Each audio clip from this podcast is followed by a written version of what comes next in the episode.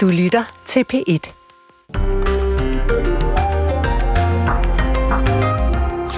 Da den 40-årige fotograf Nikolaj i løbet af sommeren fik konstateret testikelkræft, inviterede han vennerne til en kom sammen, for at de kunne mærke kraftknuden så de bedre var i stand til at se tegn på kraft, hvis det skulle dukke op hos dem selv. Det foregik i omklædningsrummet nede i fodboldklubben, og det tog en halv time.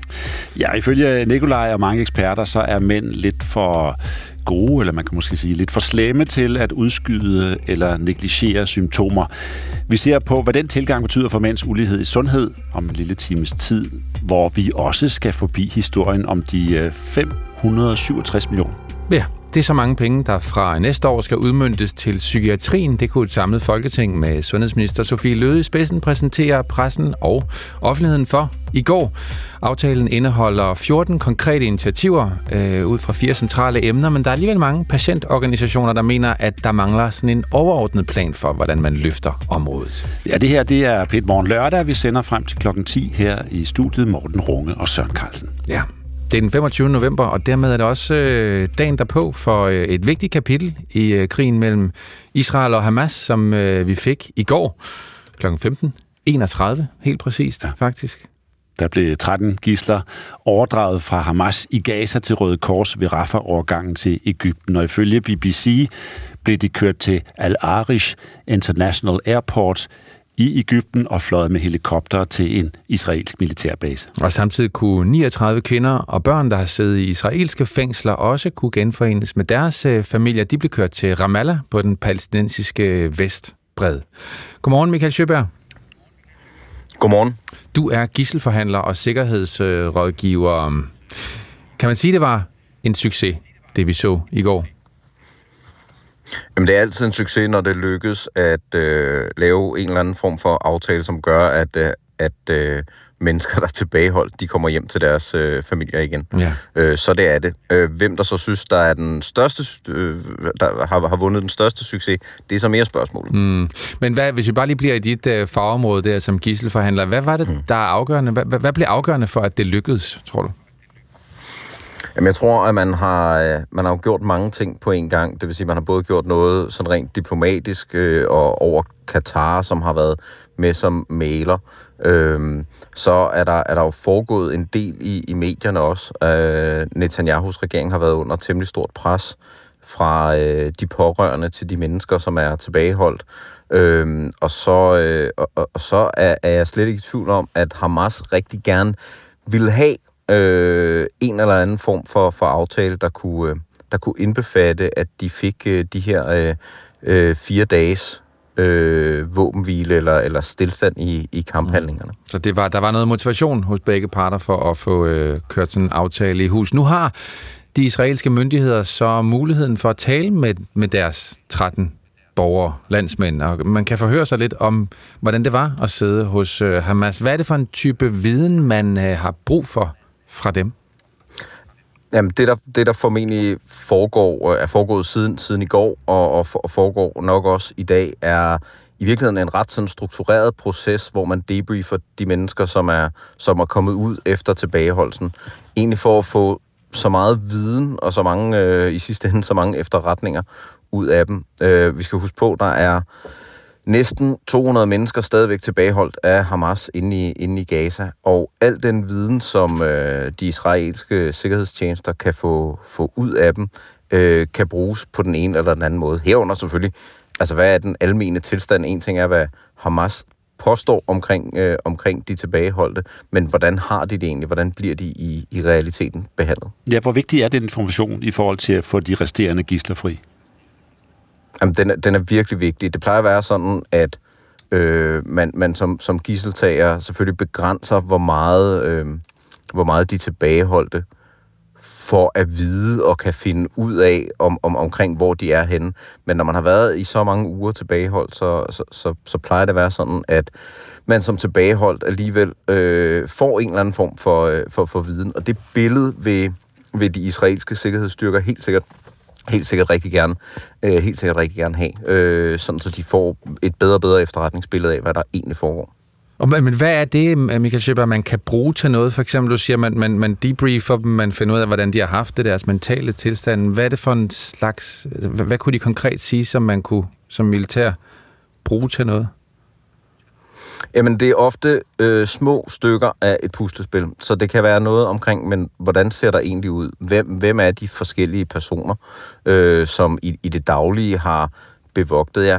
Hvad får I af mad? Er der, er der noget, vi har overset? Er der noget, vi ikke ved omkring den medicinske tilstand for, øh, for og, og helbred for nogle af dem, der stadigvæk er, er tilbage?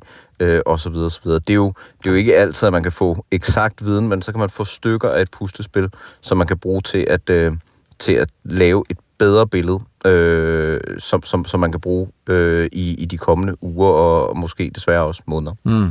Det er noget af en balancegang, man skal holde som, som efterretningsofficer der med at tage hensyn til, at det er en debriefing, mm. og alligevel øh, forsøge at hive information ud af traumatiserede gisler. Det, det, er, det, det er sådan en meget klassisk problematik desværre, at de her efterretningsmæssige debriefinger kan blive øh, psykisk meget hårde, øh, fordi, øh, fordi der er et tidspres i virkeligheden for at få viden ud af, af folk, og, og sådan rent psykologisk er det potentielt noget andet, som de her mennesker har brug for. Øh, og så kan man sige, det næste interessante bliver så også at se, hvad kommer vi til at høre noget i offentligheden af de her mennesker, som nu er blevet frigivet og er kommet hjem til deres familier igen. Kommer vi til at høre dem fortælle noget om det, øh, eller, eller bliver... Øh, eller får vi ikke noget at vide? Mm. Øh, det, det bliver sådan det næste interessante øh, skridt at, at følge med i. Mm. Og gislerne har jo også fået at vide, at de helst ikke skal udtale sig øh, alt for meget til offentligheden. Blandt andet fordi en, en ældre kvinde, der blev frigivet for nogle uger siden, sagde, at hun egentlig havde haft det okay i mm. Hamas' varetægt. Men som en del af aftalen, Michael Schøberg, så der er også den anden side. 150 palæstinenser blev løsladt fra, øh, fra de israelske fængsler. De 39 første kom ud nu. Foregår der øh, på samme måde en, en, en, en lige så velstruktureret debriefing fra Hamas' side, eller hvad er det, man forsøger at få, øh, få ud af, af dem? Nej, jeg tror mere, at øh, de, de palæstinensiske, de, dem som er blevet løsladt fra, og bliver løsladt fra de palæst, øh, altså af palæstinenserne fra, fra, fra de israelske fængsler, at det egentlig er, øh, er, er lidt af en, øh, af, af en genistreg fra Hamas' side, fordi det øh, jo i bund og grund belyser, at øh, der sidder palæstinenser fængslet, og en del palæstinenser øh, fængslet. Så jeg, jeg tror, den del af det handler jo ikke om, at det er Hamas-krigere, fordi det er det ikke. Den del handler mere om at illustrere sådan for, for verdenssamfundet, at øh, der sidder nogen tilbageholdt. Herunder nogen, der, der er helt ned, øh, skal vi forstå, helt ned til 14 år, øh, sidder anholdt i, øh, i, i israelske fængsler. Mm. Så det er, det, det er mere et spørgsmål om den del af forhandlingen, øh, der foregår, og den del af krigen, kan man sige, der foregår i, i medierne, at de får illustreret, at der, der foregår noget i, øh, i Israel, som, øh, som kan være problematisk øh, for øh, resten af verdens syn på, på, på Israel. Tak for det, Michael Sjøberg. Velbekomme. Altså gisselforhandler og øh, sikkerhedsrådgiver. Og det er jo, øh, Søren Carlsen, en historie, vi har igen mm. fokus på. Hen over morgenen om en times tid skal vi til øh, Gisseltorvet i Tel Aviv. Ja. Sådan et er opstået siden 7. oktober, hvor familier til øh, pårørende, eller pårørende til, til nogle af de gisler, der stadig sidder der, samles øh, og taler lidt om, hvordan det er ikke at komme ud. Ja, og samtidig så er der jo altså dem, der kan glæde sig over, at de nu får deres kære hjem igen. Vi sagde, at 13 gisler blev øh, løsladt klokken halv fire, mm. 15.31 i går. Øh, senere så blev yderligere øh, 11 øh, gisler øh, løsladt, øh, vist nok en særaftale omkring øh, udlevering af thailandske gisler, Øh, og derfor er tallet nu op på 24. Mm. Men sidder altså stadig øh, over 200 øh, i Hamas' varetægt. Klokken er 14.08.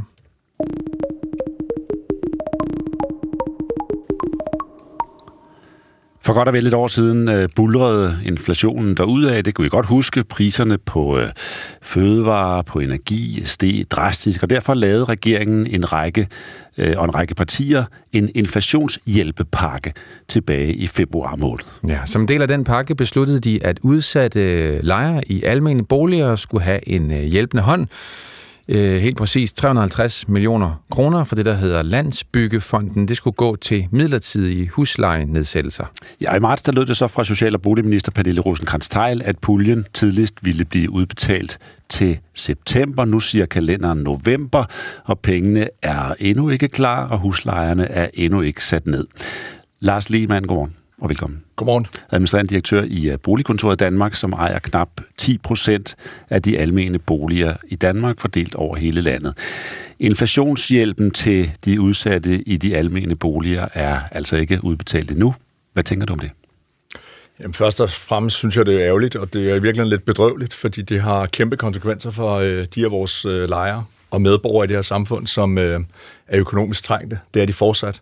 Og øh, en del af dem øh, ender jo desværre med at blive sat ud af deres øh, bolig, øh, fordi de ikke kan betale deres husleje. Og øh, i Boligkontoret Danmark har vi måttet øh, opnormere, mande op på, øh, på antallet af socialrådgiver for at hjælpe øh, folk med at finde frem til, er der nogle muligheder økonomisk, øh, så de kan blive i deres bolig. Øh, det er et stort, stort stykke arbejde, det er noget, der virker, men ikke desto mindre kan vi se, at øh, det høje niveau, vi lå på sidste år i forhold til udsættelser, som var en 30% stigning i forhold til 21, øh, det er desværre det samme i år. Så der er simpelthen flere, der bliver sat ud af deres almene boliger. Hvem er det især, som, som ikke længere har råd til at betale husleje? Det er i virkeligheden en, en bred skare. Altså, det er ikke bare øh, ham eller hende, som ikke øh, selv kan finde ud af at få økonomien til at hænge sammen. Øh, vi ser desværre også, at der er tilfælde, hvor, øh, hvor der er børn involveret. Og øh, det er alle typer af mennesker, øh, som på en eller anden måde øh, ikke har en opsparing længere. Den er brugt øh, som ikke har kontakt eller mulighed for at få venner eller familie til at øh, støtte op omkring at få betalt huslejen. Og, og den slags har det jo med at løbe ud. Det kan man gøre i en vis øh, periode. Øh, så er der ikke flere øh, depoter, så at sige, mm. at, at det hente af. Men prøv at beskrive, hvad der, er, der sker, fordi jeg går ud fra, at det ikke er huslejen, der er stedet. Det er ikke huslejen, der er blevet dyrere. Det er ikke huslejen, og man kan sige, at den almindelige boligsektor er jo kendetegnet ved, at det er der, hvor der er lav husleje. Ja. Øh, så man kan sådan set ikke gå ud og få noget, der er billigere. Når det, der er sket, det er, at øh, inflationen har jo gjort et øh, stort indhug i øh, de her beboers øh, rådighedsbeløb. Det har de gjort for alle i det her samfund. Og øh, jo mindre det rådighedsbeløb er i forvejen, jo mindre er der at tage af. Og øh, vi ser jo simpelthen øh, beboere, som simpelthen ikke har noget, øh, når de faste udgifter øh, og maden er betalt. Øh, så er der ikke mere tilbage, og så kan man omlægge nok så meget, at man får nye vaner. Det har de også gjort. Det har vi generelt gjort i, i det danske samfund i forhold til energiforbrug, i forhold til, øh, hvordan vi handler ind. Mm. Men det i sig selv er ikke nok.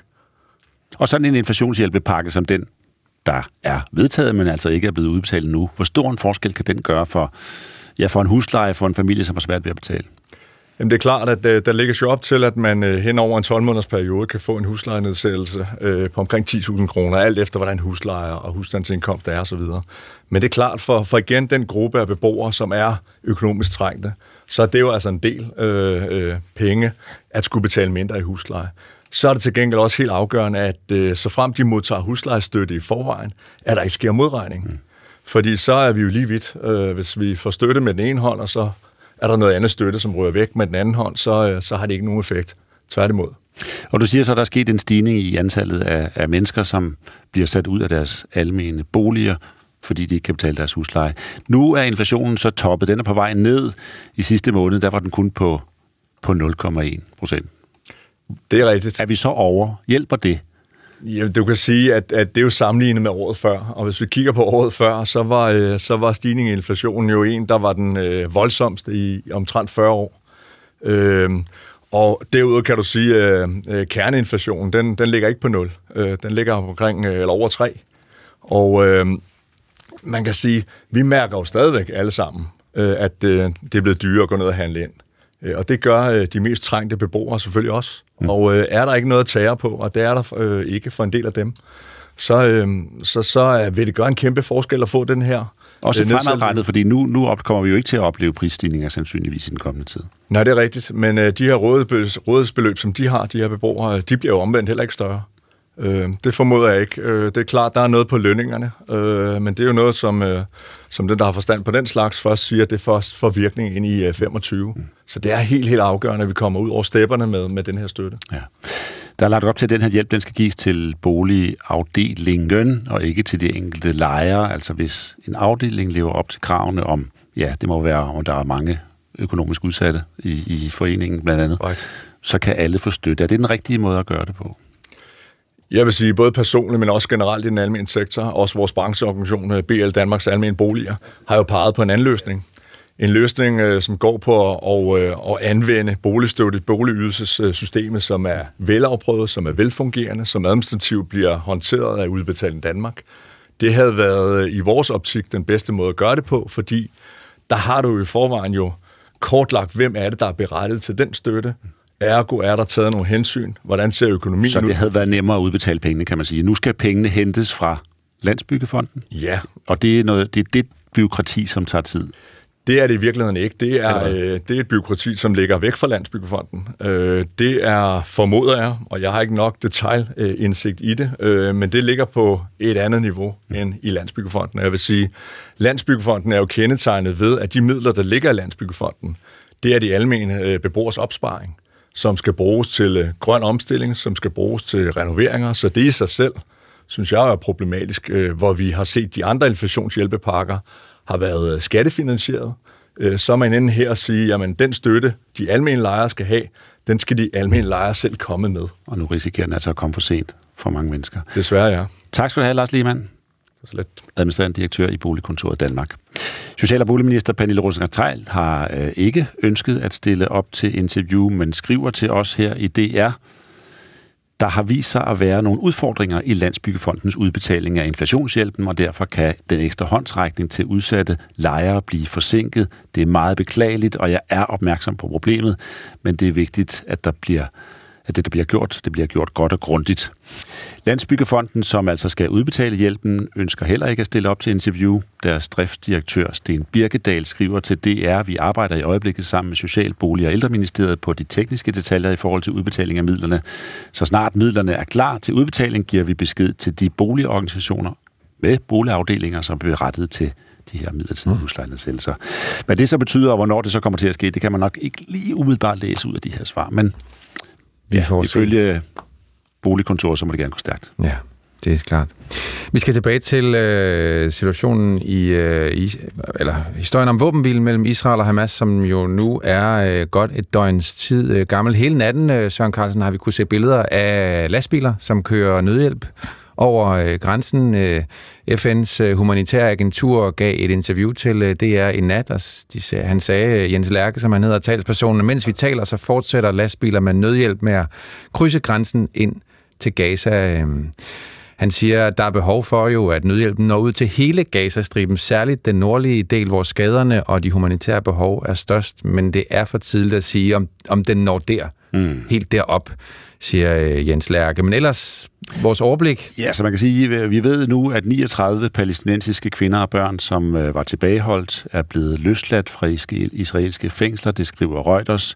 Vi har tidligere fortalt, at 13 øh, israelske gisler er blevet frigivet af Hamas. Mm. Derudover 10 eller 11 israelske eller thailandske statsborgere de er også blevet løsladt af Hamas. Nå nej, 10 thailandske statsborgere og en filippinsk statsborger, sådan ja. det er, mm. har Hamas løsladt. Og det er jo Katar, der har fungeret som mailer for den øh, våbenhvile. Godmorgen, Nana Mus Steffensen. Godmorgen. Mellemøstkorrespondent i DR. Du er med fra Øst-Jerusalem øh, i øjeblikket, som jo betragtes som en del af Vestbreden, og derfor de palæstinensiske områder. Det er derfor, vi siger det på den måde, Øst-Jerusalem. Våbenhvilen øh, trådte officielt i kraft klokken 6 i går morges. Vi har så hørt historien om, at, hvad der skete i går eftermiddags med de første israelske gisler, der ankom. Øh, hvordan bliver historien om gisseludvekslingen fortalt af de to parter her til morgen? Man kan sige, at øh, i Israel, der er det her jo i meget høj grad en aftale om netop gislerne. Det er en gisselsfrigivelsesaftale, og det er selvfølgelig det, man følger enormt meget med. Øh, israelerne og israelske medier, altså hvad, hvordan er det gået med at få gislerne øh, fri, hvordan er det at få dem ind i Ægypten, derfra er de så blevet flået til, til Tel Aviv, hvor de så i går aftes ankom til hospitaler og får øh, medicinsk, øh, ja, bliver tilset og, og har mødt deres øh, familier igen. Så der er det en, en aftale, som handler om at få gisler fri fra for, for almindelige mennesker i Gaza, så er det jo en aftale, hvor det, der betyder allermest for dem, det er, at det er en våbenhvile-aftale. Altså en aftale, der handler om, at kampene nu øh, stopper efter planen i hvert fald i mindst øh, fire dage, og den betydning, det har for, for, øh, for tilværelsen øh, som jo er vendt helt på hovedet for de øh, mere end to millioner øh, indbyggere inde i, øh, inde i Gaza. Og så er der ja. jo de palæstinenser både... Ja, Ja, nej, lad os prøve at tage dem, Nana ja. Musa, ja. de, de to millioner mennesker, der vi så billeder øh, i går af, at de strømmede ud i Khan Yunis, som ligger i det sydlige øh, Gaza nu, hvor der ikke var nogen risiko, øh, i hvert fald ikke på papiret, for raketangreb. Der har heller ikke været øh, nogen. De, de strømmede ud og var så glade ud i virkeligheden. Mange af dem, nogle af dem ville gerne nordpå. Vi hørte historien om, at, mm. at to palæstinenser blev skudt og dræbt, da de forsøgte at bevæge sig fra syd mod kampzoner i nord, måske for at tjekke deres øh, boliger. Ved vi noget om, hvor stor den strøm af, af, af gasanere er nordpå? Det er svært at sætte et, et tal på, øh, men, øh, men mit indtryk og også det, man, man hører, det er, at det er, jo, det er jo noget, som mange i hvert fald gerne vil. Altså, fordi det er jo der, de bor. Mm. Øh, omkring 1,5 millioner mennesker er, øh, er drevet på flugt i Gaza fra deres hjem, og, og, og israelerne har jo hele tiden sagt, at de skulle flygte netop fra det nordlige til det sydlige Gaza. Øh, så folk vil jo gerne øh, hjem, og det er jo også derfor, at, øh, at folk i Gaza ønsker, at den her våbenhvile skal være noget mere end fire dage, fordi så længe det er øh, kun i godsøjen, siger jeg, fire dage. Altså det er jo, det er jo øh, værdsat, at der er en våbenhvile, men, men så betyder det jo, at det er øh, midlertidigt, og at man ikke ligesom kan begynde at vende hjem til sit eget hjem og se til, om man overhovedet har noget som helst tilbage, og se til sine familiemedlemmer, der stadig er, mm. stadig er øh, op nordpå. Og det var også noget af det, mange havde behov for at sige. I går, øh, BBC var der og interviewede nogle øh, Gaza-indbyggere. De sagde, som du siger, Nana Mus, vi ønsker os bare en permanent våbenhvile. Hvis vi bare lige tager det, er der noget, der peger på, at den måske kan blive forlænget, når den udløber tirsdag? Ja, den kan jo godt blive forlænget på sådan en dag for dag øh, basis. Der er omkring 240 gisler, vi ved ikke helt præcis hvor mange, men omkring 240 gisler, som bliver holdt af Hamas. Øh, øh, og, øh, og aftalen er jo lavet sådan, at efter de fire dage, så kan våbenhvilen blive forlænget med, med en dag for hver 10 gisler mere, som bliver frigivet. Og det betyder, at den kan blive forlænget i nogle dage øh, mere fra israelsk side. Der taler man ligesom om, at det nok højst sandsynligt vil være maks omkring øh, en i 10 dage, fordi man forventer, at Hamas ikke vil gå med til at udlevere øh, de israelske soldater, som de også har taget som gisler, som en del af den her aftale. Den her aftale, den handler om, om kvinder og børn. Så den kan blive forlænget, men samtidig hører vi meget, meget klart fra, fra Israels ledelse og fra Israels militær, at det her det er ikke en permanent våbenhvile, og man gør sig klar til at fortsætte kampene på den anden side. Mm. Der er jo rigtig mange delhistorier i det, der, der sker lige nu, øh, mm. gisseludveksling og, og våbenhviler. Og der er også nødhjælp, som, som vi lige sagde, der, der, der er rullet lastbiler ind i det sydlige Gaza hele natten. Efter planen skal der ankomme 200 lastbiler om dagen øh, til Gaza under våbenhvilen, altså 800 i alt. Øh, som du øh, læser situationen og taler med dine kilder, kommer nødhjælpen så ind i tilstrækkeligt omfang, som det ser ud nu? Det seneste, jeg har set og opdateret på, det er, at i hvert fald 137 lastbiler er kommet ind i går ud af, ud af de 200, som der, det ifølge aftalen skulle være muligt.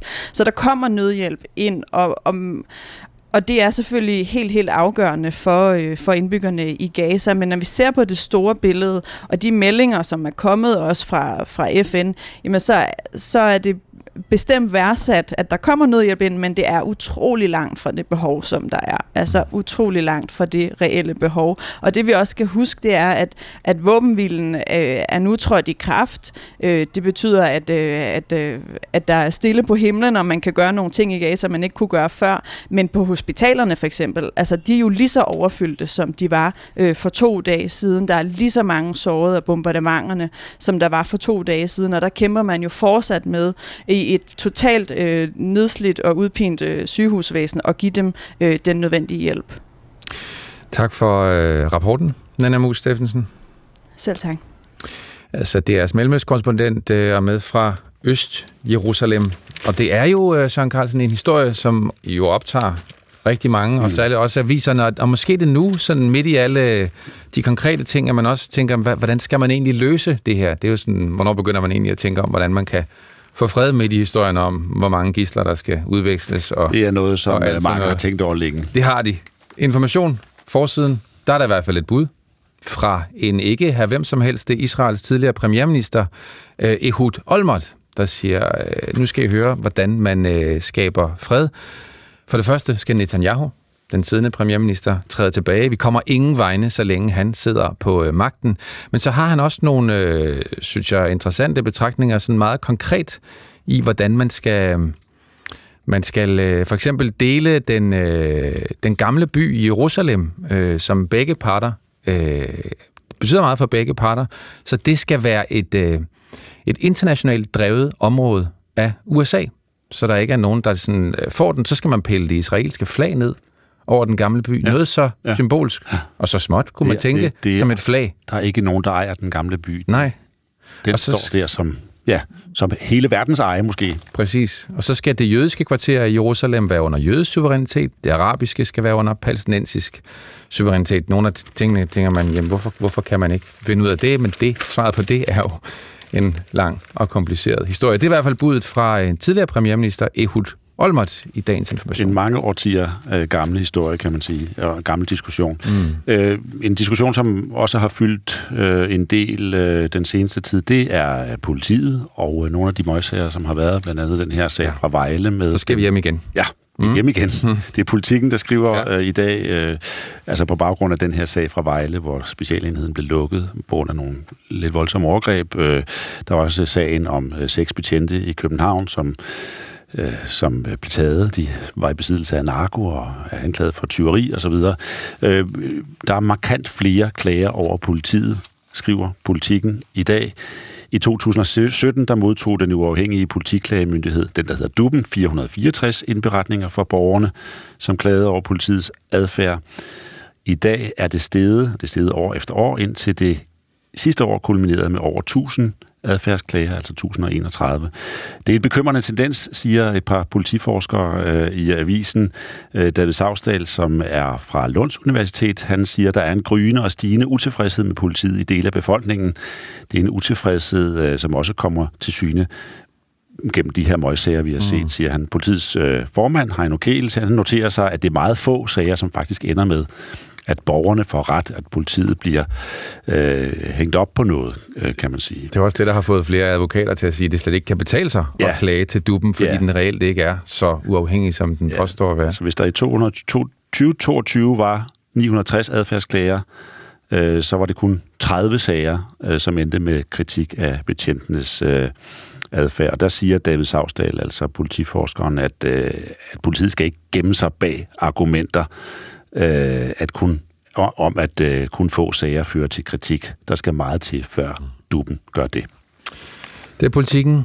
I dag et par af dagens øh, aviser. Vi skal til øh, Ukraine, hvor man i dag øh, markerer 91-året for Holodomor, der betyder hungerudryddelsen, ja, direkte oversat. Ja, ukrainerne mindes årene 1932 til 33, hvor op mod 3,5 million ukrainere døde af sult. Årsagen var blandt andet, at den øh, sovjetiske diktator Josef Stalin konfiskerede bøndernes korn i de ukrainske landsbyer for at øh, eksportere det og tjene penge til industrialiseringen af Sovjetunionen. Louise Brothagen, godmorgen. Godmorgen. Du er DR's journalist i Kiev, og du står ved det nationale mindesmærke for netop Holodomor. Hvad er det for et sted? Altså, jeg kan faktisk ikke helt komme helt tæt nok mm. på, i hvert fald ikke, hvad jeg gerne ville, fordi der er massiv politiafspæring heroppe her til morgen. Der, er, øh, der har været nogle enkelte almindelige øh, ukrainere, som har været henne og så spørge, om de må komme forbi, og det er altså lukket af, og lur mig, om ikke det er, fordi der er en præsident eller noget ministerbesøg, øh, måske ikke lige nu, men som de forventer, fordi sådan plejer det at være. Det er et sted, hvor man kommer hen, og hvor man mindes den her nationale tragedie. Øh, Øhm, og det gør ministerne også, det gør præsidenten også. Præsidenten har også lige lagt sin tale ud på, på Telegram, hvor han understreger vigtigheden af at, at huske denne her dag. Men altså som sagt, det er et sted, hvor øh, ukrainerne kommer hen og lægger de her små buketter af ne, øh, og, og tænder lys. Der er sådan en lille statue af en pige, der også står med sådan en lille buket af ne. og det er selvfølgelig for at mindes de her mange, mange børn, som jo øh, mistede livet, fordi der simpelthen ikke var mad nok, og fordi der var den her massive hungersnød. Så det er en lidt smertelig dag for ukrainerne, men jo også en, en vigtig dag at huske. Øh, og lige nu, der vil jeg sige, der skinner solen. Vi har netop fået afblæst en meget, meget, meget lang øh, luftalarm, der har været efter et massivt droneangreb på Kiev i nat. Så der er sådan en helt stille og, og meget fin stemning heroppe lige nu. Ja, og, og Holodomor, den her øh, hungersnød, har den fået en særlig betydning? Vokser betydningen af den her i forbindelse med krigen mod Rusland? Det, det tror jeg, det gør man i hvert fald meget for at understrege vigtigheden af. Det gjorde man også sidste år også var heroppe. Det er jo et grusomt og mørkt kapitel i den ukrainske historie. Der er vel meget få familier her, som ikke har nedarvet øh, gennem generationer de her uhyrlige fortællinger om skæbner fra de her år. Øh, jeg talte i går med en, en ven, som havde fortællinger. Hun er vokset op med fortællinger fra sin bedstemor, som øh, kunne fortælle, hvordan hendes små søskende døde som børn, fordi der ikke var mad nok. Og længere skal vi jo ikke tilbage. Øh, så det er jo historier fra, øh, fra dem. Altså, der er jo stadigvæk nulevende, kan man sige. Der var børn dengang, som er vokset op med øh, at have overlevet, måske ved at have spist familiens hund eller eller nødder eller svampe, eller øh, sågar historier om kanibalisme er der jo også. Så det er et, et, et frygteligt kapitel, som man gerne vil have, at øh, ukrainerne ikke glemmer, og som verden ikke glemmer, fordi man ser det som et, et direkte resultat af dengang Sovjetunionen og Stalin jo, men nu også Ruslands forsøg på at, at kvæle det ukrainske folk og, og dets ret til selvstændighed, altså at være og leve i sin egen nation. Og det bliver der jo trak, der bliver trukket ret åbenlyse paralleller til det, vi ser Rusland gøre i dag. Ja. Og Ukraine vil gerne have, at, at, at Danmark blandt andre lande, anerkender Holodomor som øh, folkemord. Det gør vi nemlig ikke.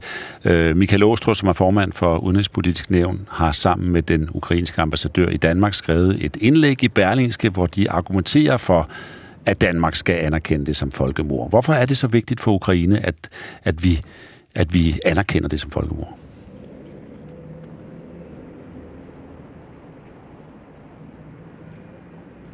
Jeg tror, en stor del af det handler om, at det er en meget tydelig måde at holde Rusland ansvarlig på. Både juridisk, historisk og, og økonomisk, og jo ikke bare for, hvad skal man sige, fortidens synder. Det handler om at trække på historien og sige, husker I dengang Stalin begik overlagt drab på fire, øh, måske flere millioner ukrainere. Ingen kom dem rigtigt til undsigtning, og efterfølgende blev det ovenikøbet forsøgt at blive skjult.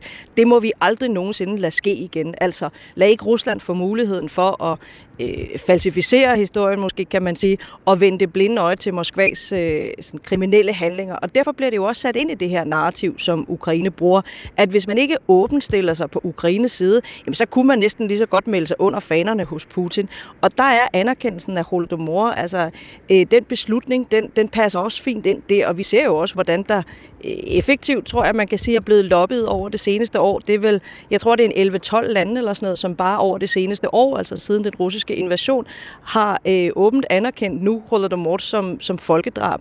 Øh, så det har også været en kampagne, der fra, fra ukrainernes side i hvert fald ser ud til at have virket. Tak, Louise Brothagen. Det var så lidt. Det er jeres korrespondent, som altså var med os fra Kiev. Ja, nu siger du, Louise Brothagen, at russerne vil falsificere øh, historien, så lad os lige øh, bruge et par minutter på at øh, finde ud af, hvad der med 100% sikkerhed fandt sted sammen med dig, Niels Bo Poulsen. Godmorgen. Godmorgen. Historiker, institutchef på Forsvarsakademiet. Du har skrevet mange bøger om Rusland, Ukraine og 2. verdenskrig. Så hvad var det, han gjorde, Sovjets daværende leder i 32-33, Josef Stalin? Først så tvinger han, og det har han gjort lige øh, i årene før, alle bønderne ind i såkaldte kollektiv brug, det vil sige sådan nogle øh, stats øh, styrede øh, sammenslutninger af bønder. Formålet med det, det var simpelthen at kunne trække så meget øh, så mange landbrugsvarer som muligt tvangsmæssigt ud af landbruget. Det kunne Sovjetunionen så bruge til at industrialisere de penge, man fik ud af at sælge de her varer. Så får vi i 1932 øh, en meget, meget dårlig høst. Det får ikke kommunisterne Sovjetunionen til at skrue ned på, hvor meget de tvinger bønderne til at aflevere til staten. Tværtimod skruer de faktisk lidt op. Og det fører så i store dele af Sovjetunionen, særligt Ukraine, men også ned mod Kaukasusområdet i, i, i den russiske naborepublik, det fører til en, øh, en stor hungersnød, og øh, det sidder stadig over, overhørt, og resultatet bliver øh, 5-7 millioner øh, døde af hungersnød i hele Sovjetunionen. Her er hovedparten i Ukraine. Ja, hvordan blev livet for den ukrainske bønde, øh, bonde, da, da kornet på den måde blev de skulle aflevere det til, til Sovjetunionen. Nå, men altså, det bliver jo et helt forfærdeligt liv, øh, præget af øh, mangelsygdomme, præget af folk, der dør af sult, præget af kannibalisme, fordi man jo simpelthen øh, tager ud øh, med, med soldater og politifolk i landsbyerne og tvinger folk til at aflevere det her korn. Øh, nogle gange torturerer med bønderne, hvis man mener, at de skjuler kornet. Og de områder, hvor der er for lav øh, afleveringsrate af korn, øh, der øh, afskærer man simpelthen de her landområder fra, fra omverdenen og folk øh, ligger og dør øh, i håbevis øh, øh derude, hvis de som sagt ikke begår kannibalisme eller graver, graver rødsler op øh, og spiser dem. Og det er jo et øh, ømtåligt og omdiskuteret emne, øh, hvor også historikere er splittet her. Nu hører vi, at Ukraine vil gerne have Holodomor øh, anerkendt som folkedrab. Mener du, at der er tale om det? Det er normalt ikke det begreb, jeg bruger, når jeg er ude og holde foredrag om emnet. Øh, der er, og det er fordi, at øh, vi har en FN-konvention øh, om folkedrab, øh, som jeg ikke, jeg er jurist, kan jeg skynde mig at sige, men jeg mener sådan set ikke, at øh, det her ville kunne dømmes som folkedrab under den konvention, med de kilder, vi har i dag, øh, de ting, der kunne fremlægges som bevis i en retssag, hvis man valgte at lave en retssag. Jeg taler om, øh, jeg taler om masseterror, jeg taler om øh, øh, øh massemord, øh, så kan man diskutere netop, og det det, det historien gør, at det her uagtsom manddrab i den forstand, at Stalin ikke fuldt ud var opmærksom på, hvor mange der døde ude i områderne, der blev løjet for ham, eller er det her systematiske massemord? Men, men hvad er det afgørende for, at du siger, at man kan ikke betegne det som folkemord? Øhm, det er, at øh, ifølge FN's folkedrabskonvention, så skal der være en øh, dokumenterbar intention bag, øh, og så øh, skal det gå efter at ramme en bestemt, øh, for eksempel en bestemt national gruppe. Altså, der skal være en veldefineret øh, gruppe af ofre også øh, inden for nogle bestemte kategorier. Og, øh, og det ramte jo altså også andet end ukrainer. Det ramte også russer, det ramte kasakker, det ramte jøder, det ramte polakker, den her hungersnød. Det ramte flest ukrainer, blandt andet fordi de boede i landområder, øh, som var hårdt ramt af den her øh, hungersnød. Men hvilken betydning har det i sidste ende i, i i dag for ukrainerne, Niels Bo Poulsen, om man ender med at kalde sådan en begivenhed folkedrab eller massemord? Ja, altså det har jo en politisk betydning, som vi hørte i jeres indslag lige før. Øh, og igen, så vil jeg jo ikke... Øh, øh jeg, gør, jeg lægger ikke nogen skjul på i mine foredrag, hvor vanvittigt grusomt det her er. Og Sovjetstyret kunne jo til hver tid have forhindret det. Det var jo Sovjetstyrets politikker, der fandt det til, fik det til at finde sted. Men Ukraine har jo klart en interesse i at få så mange som muligt lande til at vedtage resolutioner, der kan betegne det som folkedrab, fordi det er, som vi også ved fra den aktuelle Gaza-konflikt, det er jo et vanvittigt ladeord, ord, det er et vanvittigt betydningsfuldt ord. De fleste mennesker, der hører det ord, søger lige en ekstra gang. Så det vil jeg vurdere Ukraines interesse i at få det kaldt folkedrab. Tak, Niels Bo Poulsen, for at være med os. Selv tak. Historiker og øh, institutchef på Forsvarsakademiet. Børn og unge skal have bedre hjælp. Selvmord skal forebygges øh, bedre. Sikkerheden på bosteder og psykiatriske hospitaler skal styrkes, og så skal der være mindre tvang i psykiatrien. Det er de centrale overskrifter på en ny aftale om psykiatrien, som i går blev præsenteret af et samlet folketing med sundhedsminister Sofie Løde i spidsen. En vigtig aftale i forhold til en psykiatri, der igennem alt for mange år er blevet nedprioriteret. For mange mennesker, der igennem tiden i psykiatrien er blevet svigtet. Noget, som vi alle sammen er enige om, at vi skal have ændret på. Aftalen indeholder 14 konkrete initiativer, som tilfører 400 millioner ekstra til området i 2024. Beløbet kommer oven i 167 millioner, som regeringen satte af allerede tilbage i mm. oktober måned. Og af de 14 konkrete initiativer kan vi nævne øh, for eksempel en hurtigere opstart af behandlingen i børne- og ungdomspsykiatrien, øh, livslinjen, som personer med selvmordstanker kan ringe til, har flere gange været lukningstruet. Nu bliver den sikret øh, særligt om natten. Der kommer også en national psykiatrisk akuttelefon. Men for sådan et er der trods alt stadigvæk. Aftalen mangler en overordnet plan for, hvordan man løfter området, og så glemmer man måske også de psykiatripatienter, som har mest brug for hjælp. Så lyder det i hvert fald fra flere øh, patientorganisationer. Godmorgen, Marianne Skjold Larsen. Godmorgen. Du er administrerende direktør for Psykiatrifonden, som er en privat organisation, der arbejder for, at alle mennesker med psykisk sygdom får hjælp og rådgivning, det de har brug for. Man skulle jo tro, at I vil være glade, når man ser, hvad I arbejder for, og hvad der så kommer fra regeringen. Men hvad, hvad sidder du med samlet for et indtryk her dagen derpå? Jamen, jeg sidder med sådan et lidt blandet indtryk, altså som, øh, som øh, I indledte med at sige, altså det er jo positivt, at der bliver sat 400 millioner ekstra af, og det er også godt, at den nuværende regering som den første har fundet øh, langsigtet finansiering til et egentligt løft af psykiatrien. Men jeg hører jo også, at ministeren, øh, som I lige netop har, har spillet et klip øh, fra øh, i går, altså taler om mange års underprioritering. Og jeg tror ikke, man løser mange års underprioritering ved at have fokus på enkelte indsatser. Og, øh, og hvis man bladrer de her øh, 14 forskellige indsatser igennem, så er de jo alle sammen vigtige og alle sammen øh, sympatiske. Men, øh, men, men vi har jo brug for et generelt løft af en psykiatri, som er, øh, ja, jeg vil ikke sige tæt på kollaps, men altså den trænger jo til en genopretning.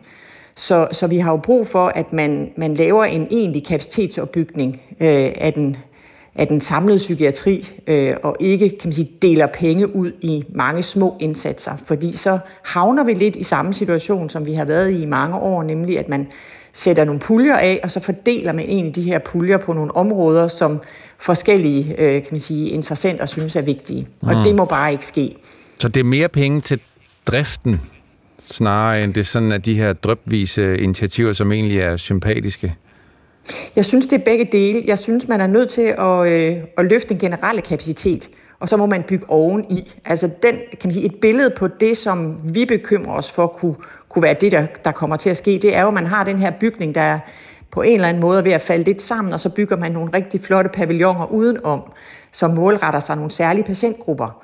Men vi har jo brug for, at man et eller andet sted som patient, altså jeg tænker, det det, det handler om, øh, og som politikerne jo også siger, det er, at de gerne vil ligestille fysisk og psykisk sygdom.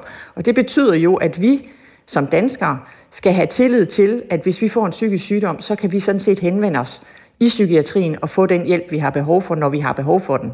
Og det er jo ikke det, der kommer til at ske, hvis vi har specialindsatser, der retter sig mod nogle enkelte patientgrupper. Mm. Jeg vil gerne øh, også lige til øh, for, at, at, at det, at de fortsætter indsatsen øh, omkring børn og unge, øh, har vi også været ude og sige, synes vi faktisk er rigtig positivt, fordi der er sammenhæng til det, man også gjorde i den tidligere plan. Så, øh, så, så det, er rigtig, rigtig, det er rigtig godt, at man har fokus på børn og unge også. Mm. Det er sundhedskorrespondent øh, Peter Geisling var ude at sige, at han aldrig havde set et så stærkt signal fra Christiansborg før, og han synes, at der var meget håb i det. Kan du, kan du placere noget af din, din, din, din frygt i, i det håb, der, at det kommer i løbet af, at man skal forhandle videre til foråret her? Nu er man så startet med 14 konkrete ting, så kommer fundamentet også nu, hvor man har sat pavillonerne op, som du kalder det.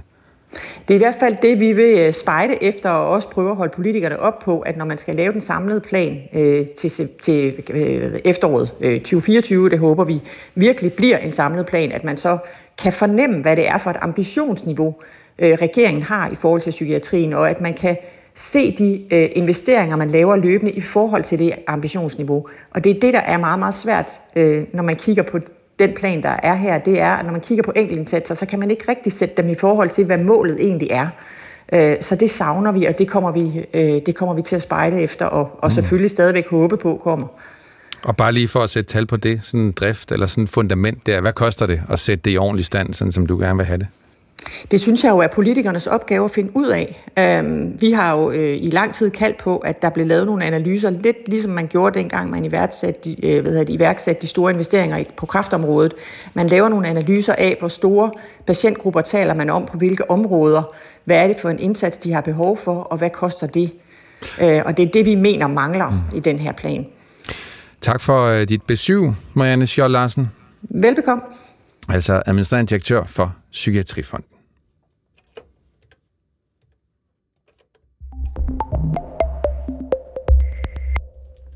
Ja, man kan sige, at vi bliver øh, i sundhedsafdelingen, øh, men øh, på en lidt anden måde. Vi kan sige godmorgen til dig, Nikolaj Linares. Godmorgen. Du er 40 år, du arbejder til daglig som fotograf, og du fik i sommer konstateret testikelkræft, og du er heldigvis i dag, du, var, du reagerede hurtigt, det er der ja. mange mænd, der ikke gør, ja. men du reagerede hurtigt, og du er heldigvis øh, blevet behandlet for din, din kræft. Hvordan fandt du ud af, at du havde testikelkræft? Jamen helt praktisk, så fandt jeg jo egentlig bare ud af det ved at være i bad og stå og se mig som jeg normalt vil gøre, og lige så stod jeg egentlig over, at den ene, øh, jeg synes egentlig, den ene testikel, var den lidt større, end den plejede at være. Sådan, mm. øh, og så mærkede jeg efter, og så kunne jeg mærke, at lige på den ene side af den, der sad der noget, noget hårdt, som jeg ikke synes, jeg havde øh, bemærket før i hvert fald. Så der var sket en ændring, og så tænkte jeg, mm, det gør ikke ondt, men altså, måske er det meget godt, at jeg lige går til lægen. Og det gjorde du så? Det gør jeg så. Og hvad skete der? Jeg kom til lægen. Øh, lægen øh, mærkede efter. Det er en kvindelig læge, jeg har, øh, og det er der også nogle mænd, der sådan lidt kan mm. gå i baglås over. Men øh, jeg tænkte, hun er jo professionel, og det var hun også. Øh, og hun øh, mærkede, og hun sagde egentlig til mig sådan, altså, øh, hun troede egentlig ikke, at det var kraft, men for en sikkerheds skyld, så skulle jeg ind i øh, altså kraftforløbet, så jeg skulle have lavet en blodprøve og en, øh, en scanning. Øh, men jeg gik derfra egentlig sådan rimelig, om det, det er nok ikke noget, men nu får vi lige tjekket det ordentligt. For hun kan selvfølgelig ikke bare sige med sine fingre, hvad præcis det er. Du tog din erfaring med videre til andre mænd. Det kan vi lige vende tilbage til. Ja. Vi skal først lige sige godmorgen til dig, Svend Aage Madsen. Godmorgen. Jeg kan høre, du er der, Svend Aage Madsen, chefpsykolog på Rigshospitalet. Ja, godmorgen. Godmorgen, og formand for uh, Forum for Mænds uh, Sundhed. Uh, ja. der, når vi taler om uh, mænd og kvinders sundhed, så er der flere mænd end kvinder, uh, som dør af kræft i Danmark. Og øh, selvom ja. vi har fået en kræftplan 5, som også tager fat på det, der hedder ulighed, så er, og der er nævnt social ulighed, der er nævnt geografisk ulighed, men der er ikke nævnt ulighed, når det kommer til markante kønsforskelle. Og det mener du, man skal gøre noget ved. Du kritiserede forleden i Berlingske regeringen for at sidde på hænderne, når det kommer til mænds overdødelighed af kræft. Hvad er problemet med, at køn ikke er nævnt i den nye kræftpakke? Jamen, det er, at vi ser den allerstørste, kan man sige, ulighed, det er, når vi kombinerer det sociale med, øh, med køn, så ser vi jo, at, at det er mænd øh, med, med social, øh, hvad skal vi sige, dårligere udgangspunkt øh, uddannelsesmæssigt økonomisk, som har den største dødelighed af alle sygdomme i vores samfund. Og, og, og det er så åbenlyst i kræft, at, at når mænd får kræft, så gør de det sådan 10-15-16 procent hyppigere end kvinder, men de dør op til 40 procent hyppigere end kvinder af kræft. Og den der overdødelighed, øh, det der, at, vi, at det ikke går os ent, når vi får sygdomme, det har jo en række forskellige øh, årsager, som burde puttes ind i en, i en kræftplan, altså bekæmpes ved hjælp af en kræftplan. Det handler om, at mænd kommer for sent til lægen. Det hørte vi heldigvis i det her tilfælde, at det var ikke det, der skete. Det ved vi bare, det sker for rigtig, rigtig mange mænd, der slet ikke vil reagere på den måde, som, som, som øh, vores, vores mand her gør mm. i forhold til testikelkræft. Og så at når man kommer til lægen, hvordan er dialogen så? Og når man øh, så er i øh, behandlingsforløbet, hvordan går det så? Der, der går det dårligere for, for mænd generelt, og det går ekstra dårligt for mænd ja. med dårligere social baggrund. Ja, og, siger, og det burde man bare kigge på ja, en, du i en kræftplan. Op til 40 procent større dødelighed, når det kommer øh, ja, ja, til, til mænd ja. i forhold til kvinder øh, i kræfttilfælde. Ja. Og du siger, at mænd er ikke så gode til at gå til lægen osv. Hvorfor er de ikke det? Jamen, der er jo mange grunde til, at man ikke går til lægen, og, og noget af det er jo, at man ikke ved noget om symptomer. Altså det her med at reagere på symptomer på testikelkræft her, er jo, er jo helt fantastisk, at, at vores mand han gør det, men det ved vi rigtig mange, undskyld, men ikke ikke vil gøre. Så hvis man ikke ved noget om symptomer, så har man ingen mulighed for at reagere på det. Det er det første. Og når mænd ikke ved så meget om symptomer, så er det jo blandt andet, fordi de ikke snakker med hinanden om det. At de medier, mænd er i flertal på, at de, de øh, omtaler ikke på samme måde sygehistorier, som de, de medier kvinder er i flertal på. Så viden om symptomer er det første.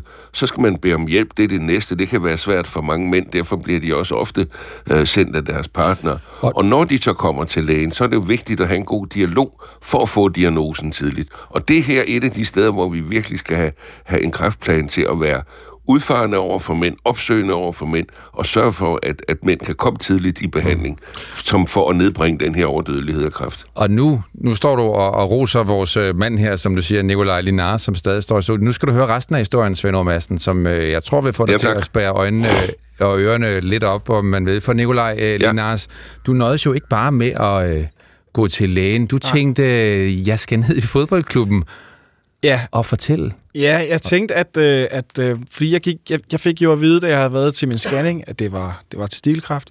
Jeg fik til gengæld også at vide, at fordi jeg havde opdaget det så tidligt, så skulle jeg egentlig bare forvente, at det her det var en operation, og så var det det. Det her det, det var ikke noget, jeg ville dø af.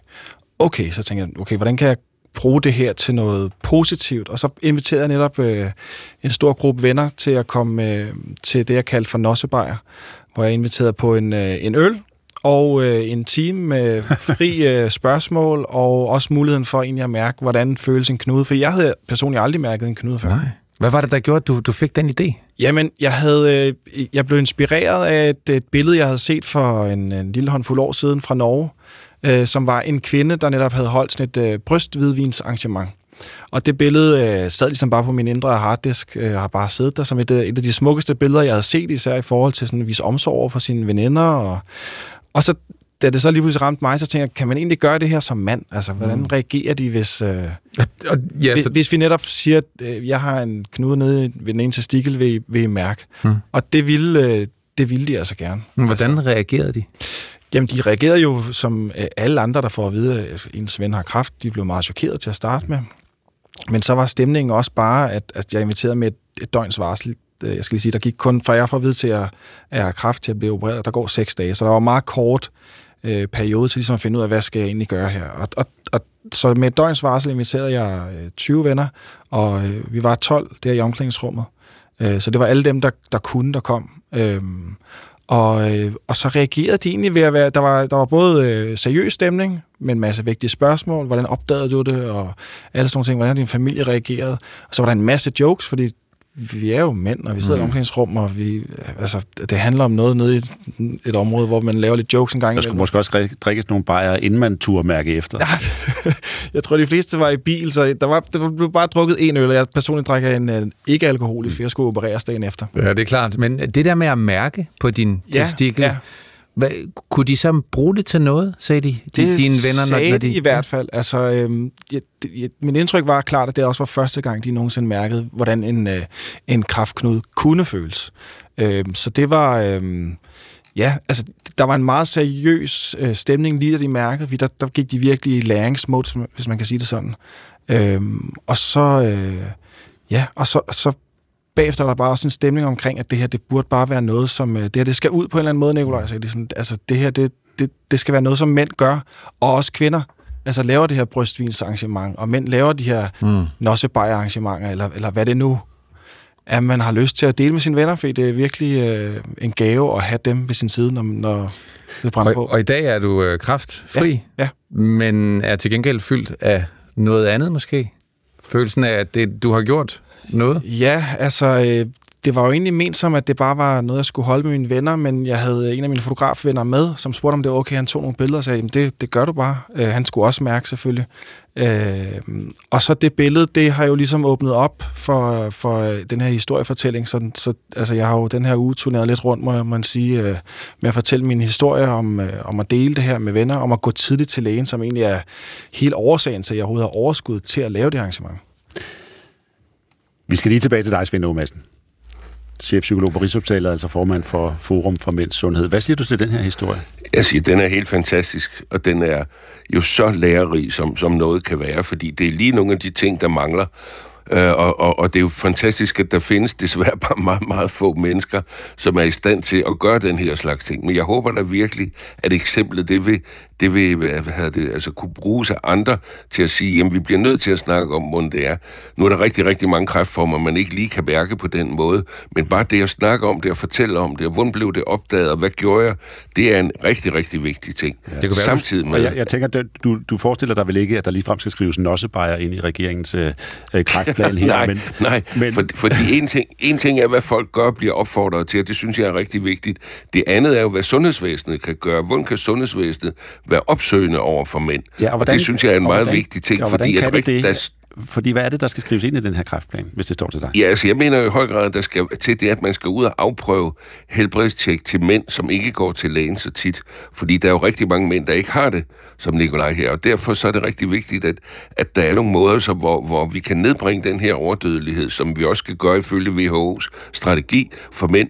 Og, og, og det vil jo blandt andet være at være udfarende ved at, at komme med helbredstjek til mænd. Og det er noget, vi vil afprøve i Forum for Mænds Sundhed sammen med regionen Hovedstaden og og Rockwoolfonden her efter, efter nytår, for at se, kan vi nedbringe de her, her overdødelighed, som jo ikke kun gælder kræft, men gælder alle sygdomme for mænd ved, at sundhedsvæsenet også er udfarende. Og så håber vi, det kan blive kombineret med, at der er nogen, øh, der gør, som hele den historie, den vidunderlige historie, vi har hørt her mm. om, og, og sprede budskabet til andre, lære andre om det, snakke med andre om det, for det er så vigtigt. Det kan være, at du skulle få tilsendt uh, Nikolaj Linars uh, fotomateriale, og så kunne du udskifte dine powerpoints, Svend Madsen, som ja, formand det kan du tro, det kan du tro, det vil jeg meget gerne. Det vil jeg rigtig gerne. Jeg skal bare lige høre, Svend Madsen, her til sidst. Det, det, køn er altså ikke nævnt specifikt i det her kommissorium for kræftplan, kræftplanen, men der står, der skal uh, skabes anbefalinger for ulighed i kræft. Hvordan kan du vide, at det ikke også indebærer ulighed mellem mænd og kvinder?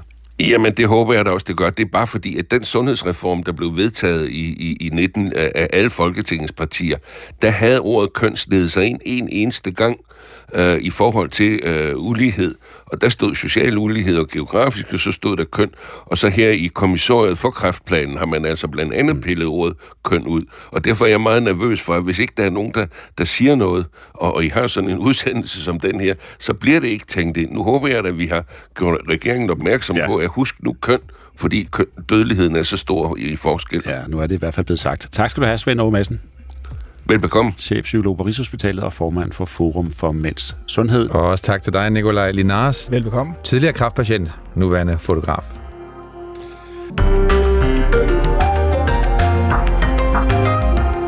I Tel Aviv er et torv blevet døbt Gisseltorvet. Her var familier og pårørende til de israelske gisler i går samlet for at trøste hinanden og få informationer. Imens var der så andre, som kunne ånde lettet op med vidsheden om, at deres kære snart vil komme ud af Hamas' fangenskab. Ja, vores øh, udsendte kollega mødte flere af de pårørende på Gisseltorvet i går, og vi skal høre hans beretninger beretning og se på, hvilket håb der så er for de over 200 gisler, der stadig sidder inde i Gaza. Det er om cirka 7 minutter. Puff Daddy, Axel Rose, New Yorks borgmester Eric Adams, bare nogle af de kendte amerikanere, som den seneste tid er blevet anklaget for voldtægt eller andre seksuelle overgreb. En særlov i New York har nemlig gjort det muligt at komme med anklager for voldtægt, som er helt op til 30 år gamle. Mm, men den særlov, den galt kun et år, og tidsfristen udløb i går. Vi får besøg af en juridisk analytiker og taler om de sager, der nu går i gang, og om hvordan man kan føre sådan nogle sager, der jo er flere årtier gamle. Det er 20 minutter over 9. Vi skal også øh, se på psykiatrien, som længe er blevet forsømt og skal styrkes. Regeringen har sammen med et samlet folketing nu præsenteret en plan, som skal give psykiatrien et løft på lige knap 600 millioner kroner fra næste år. Alligevel så mener flere patientorganisationer, at der mangler en overordnet plan for, hvordan psykiatrien kan styrkes. Vi hører regeringens svar på den kritik, og det er sidst i timen her. Ja, som er med os to, Søren Carlsen og Morten Runge. Velkommen indenfor til endnu en times P1 Morgen lørdag. Lige op til radiovisen, der talte vi om, at det er vigtigt at gå til lægen, hvis man øh, mistænker, at der kan være noget galt. Øh, har man for eksempel testikkelkræft, så er det noget nemmere at øh, få kureret, hvis man får det opdaget i tide. Men det kan være svært at få tid til lægen lige nu, hvis ikke det er noget akut. Mm. De praktiserende lægers organisation har nemlig bedt øh, sine 3.500 medlemmer om at skrue ned for aktiviteten resten af året. Det betyder jo at se færre patienter. Det gør de, fordi lægerne har overskrevet den samlede budgetramme, som lægerne har aftalt med danske regioner, og hvis de praktiserende læger overskrider det samlede budget, så vil lægerne tjene mindre næste år, fordi de penge, man bruger, eller man, man, med, med, med, med de penge, som ja. overskrider budgettet, øh, skal hentes hjem næste, næste år. år. Ja, det er også en historie, som Radiovisen har fokus på her til morgen. Og en af de patienter, som har fået at vide, at hans lægetid er blevet udsat, er den 71-årige hjertepatient Paul Majdal. Han skulle have tjekket sit kolesterol og sin hjerterytme den 5. September, 5. december, men nu er det udskudt til næste år. Det gør ham utryg. utryg. Ja, hvad jeg tænkte, jeg, jeg tænkte, det er løgn. Så sidder man her som en pensionist og bare siger, hvad, hvad sker der lige her? Er det fordi, jeg er gammel, og så kan det sgu være lige meget med mig? Eller, eller er det fordi, at der ikke er penge i kassen? Godmorgen, Jørgen Skadborg. Godmorgen. Du er formand for Praktiserende Lægers organisation PLO. Hvor stiller det patienter som Paul Majdal her, hvis lægerne ikke vil se ham resten af året? Altså, vi skal jo se de patienter, der skal ses, de patienter, der eventuelt kunne tage skade på liv eller helbred. Øh, hvis det er, at øh, man ikke får dem set i tide. Så dem skal vi jo se. Men og der det har vil- vi jo så... Men og der har vi jo så en vil stor... jo så ikke se, kan man sige. Nej, der, det, jeg kan jo ikke tage stilling til en konkret sag, jeg ikke kender til. Men hver enkelt læge skal jo øh, disponere sin rådige tid inden for den patientgruppe, man har, og sørge for først og fremmest at være til rådighed for akutte henvendelser og henvendelser med symptomer, der kunne trænge til opmærksomhed, som man ikke for eksempel overser testikelkræft, som I sagde i introen. Så nogle ting skal vi selvfølgelig være øh, fuldt tilgængelige for, og det, vil, det er jeg sikker på, det vil mine kolleger også være, selvom de så skrue ned for rutinekontrol og starte på Vegovi og andre ting, som folk ønsker at få kontrolleret nu. Men når I kommer med sådan en opfordring om, at lægerne skal drosle ned, se færre patienter, har I så, har I så overvejet, hvilke konsekvenser det kan få for, for patienterne?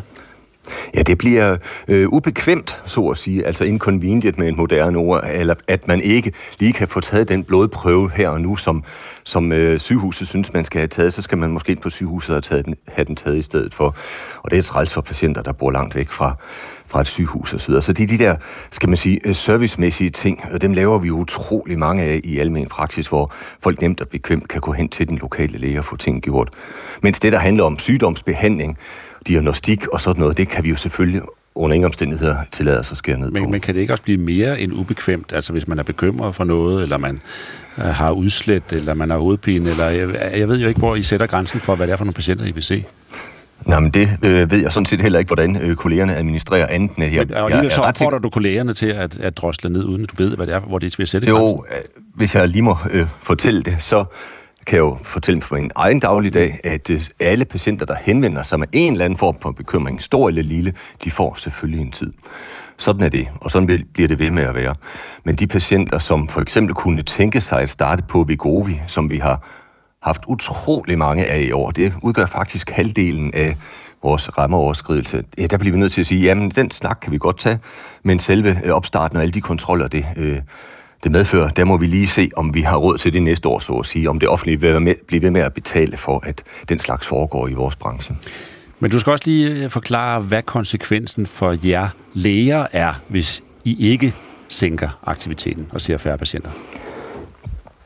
Ja, altså aftalen øh, har vi haft i mere end et år 10, og øh, den går ud på, at hvis man overskrider budgetrammen, så bliver man trukket i omsætning øh, næste år.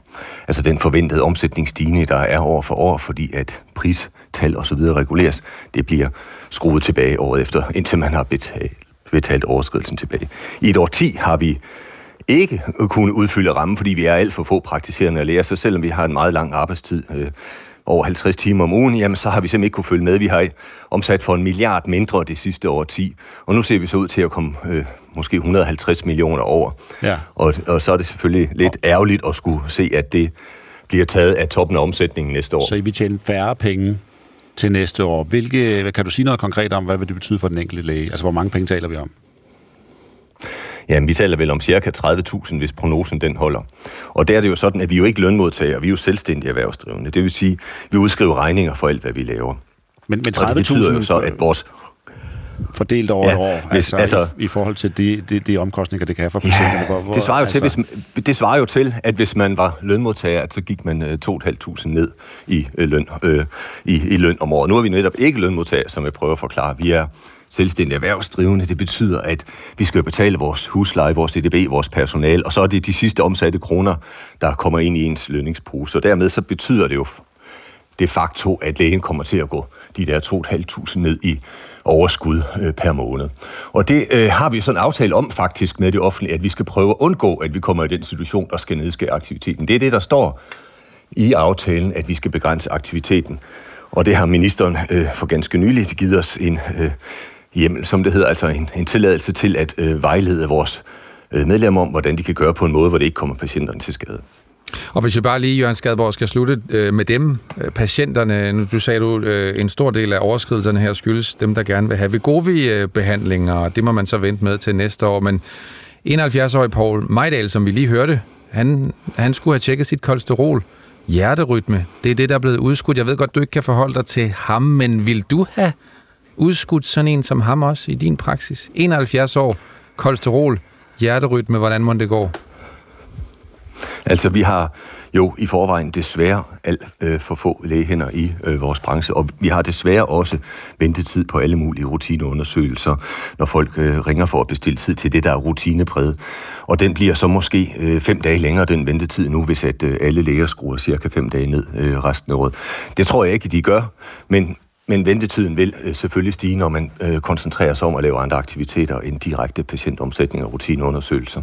Men det bliver så ikke fem dage for Poul Majdal. Han må vente til næste år, ikke? Så det bliver over en måned. Ja, det er, sådan i, det er jo så i gennemsnit, øh, ja. det jeg siger her, ikke? Altså, ja. Ja. Men, men, men, øh, men som sagt, jeg kan ikke forholde mig til den konkrete men, sag. Jo. Det er jo altid Præcis, men, men det er jo et, et meget godt eksempel på, og, ja. hvad det er, der kan ske, når I kommer med en opfordring til lægerne om, at de skal drosle ned. Men, men lad mig lige høre ja, om det. Det er selvfølgelig træls for hver enkelt patient, øh, som oplever øh, øget ventetid. Og det der ikke måske, det er, at der er nogen, der kommer til at opleve, at de ikke kan komme til lægen, når de har en konkret bekymring, som skal afklares. Den del, den er jeg ret sikker på, at kollegerne lever op til øh, på ansvarlig vis. Men er det her holdbart? Altså, at I har lavet en aftale med øh, regionerne, som gør, at hvis I overskrider en eller anden budgetramme, så må patienterne bare vente? Nej, det spørgsmål er jeg rigtig glad for, fordi det er jo det, det, der egentlig er sagens kerne. Det er jo ikke holdbart. Altså, vi bliver nødt til at erkende, at den branche, der hedder almen lægepraksis, der hvor alle danskere har fri og lige adgang til læge, og det ikke er lægen, der sådan i nævneværdig grad kan styre, hvad der foregår, men patienternes efterspørgsel efter lægehjælp, der styrer det, at der kan vi selvfølgelig ikke have sådan en kunstig mekanisme, der sidst på året giver den slags opbremsning, og det, det vil befolkningen nok ikke finde sig i længden. Så jeg regner med, at vi kommer frem til, at den her ramme skal løfte, så vi ikke, ikke står i den her slags problemer i fremtiden. Ja. Men betyder den her ramme, at de nu er på vej til at overskride den, ikke også, at de har tjent rigtig mange penge i år? Vi har omsat rigtig meget, og øh, vi har, har jo ikke øh, fået ret mange flere praktiserende læger de sidste år, men, for at men, sige men det. Men jeg vil så også tjene flere penge. Meget. Jeg vil, jeg vil tjene flere, tilsvarende flere penge, end I plejer. Nej, altså, og, øh, nu er det jo det, at vi er selvstændige erhvervsdrivende, så der er meget stor forskel på omsætning og indtjening. Og meget af det, vi har gjort de seneste år, er jo, at vi har taget flere og flere prøver for sygehusene, og det har vi ansat 20 øh, procent mere personale til, og det skal vi jo betale personalet for at lave de her ydelser, som vi leverer til patienterne. Så, I ikke så det, det, at vi omsætter mere, det er ikke det samme som, at indtjeningen nødvendigvis er stedet. Det ved vi faktisk jo først hver ser, når året er gået, og vi kan gøre bundlinjen op. Tak, Jørgen Skadborg. Selv tak. Formand for Praktiserende Lægers Organisation, PLO.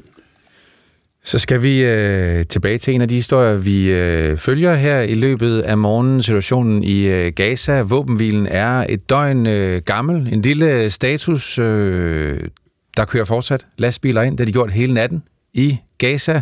FN er lidt usikker på, om de når op til nord, hvor der er størst behov for dem, eller om de stanser i den sydlige øh, Gaza så ved vi også, at 39 øh, palæstinensiske kvinder og børn, der var tilbageholdt, er blevet løsladt fra israelske fængsler, mm. skriver Reuters. Og, øh, 13. Ja, så der er 13 uh, israelske gisler, som uh, kom ud af Hamas' uh, fangenskab i går og blev genforenet med deres uh, kære. Uh, der er også 10 uh, thailandske uh, gisler, som er blevet frigivet, og vist nok et enkelt filippinsk. Ja. Godmorgen, Victor Schrøder Fris. Godmorgen. Du øh, besøgte i går et særligt torv i øh, Tel Aviv i øh, Israel, som under krigen er blevet døbt Gisseltorvet. Hvad er det for et samlingspunkt? Ja. Jamen, øh, israelerne har haft brug for et sted, hvor at de kan samles og holde håbet i live. Når man sådan bevæger sig ind på pladsen, som ligger i det centrale Tel Aviv, så er der sådan en stor skærm, altså en stor skærm med et stort ur også, som tæller fra det tidspunkt, hvor gislerne blev taget. Og nu er vi jo oppe på, på 50 dage. Og uret og pladsen i sig selv er en konstant påmindelse om til alle, også dem, der ikke har pårørende, der er gisler, og jo nok også regeringen og ikke mindst verdenspressen, at der stadig sidder israeler inde i Gaza, og dem skal man altså, øh, dem, dem må man altså ikke øh, glemme i den her krig. Og, og der var du, øh, Victor, og, og gik rundt. Hvad foregår der sådan en, øh, en dag som i går, som jo var en stor dag, hvor der blev frigivet gisler, men der er stadig over 200 tilbage. Hvad foregik der på torvet?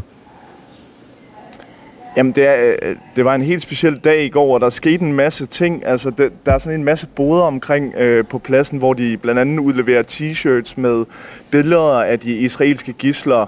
Øh, så er der også øh, sådan en scene, hvor der flere gange i går blev holdt små koncerter og taler.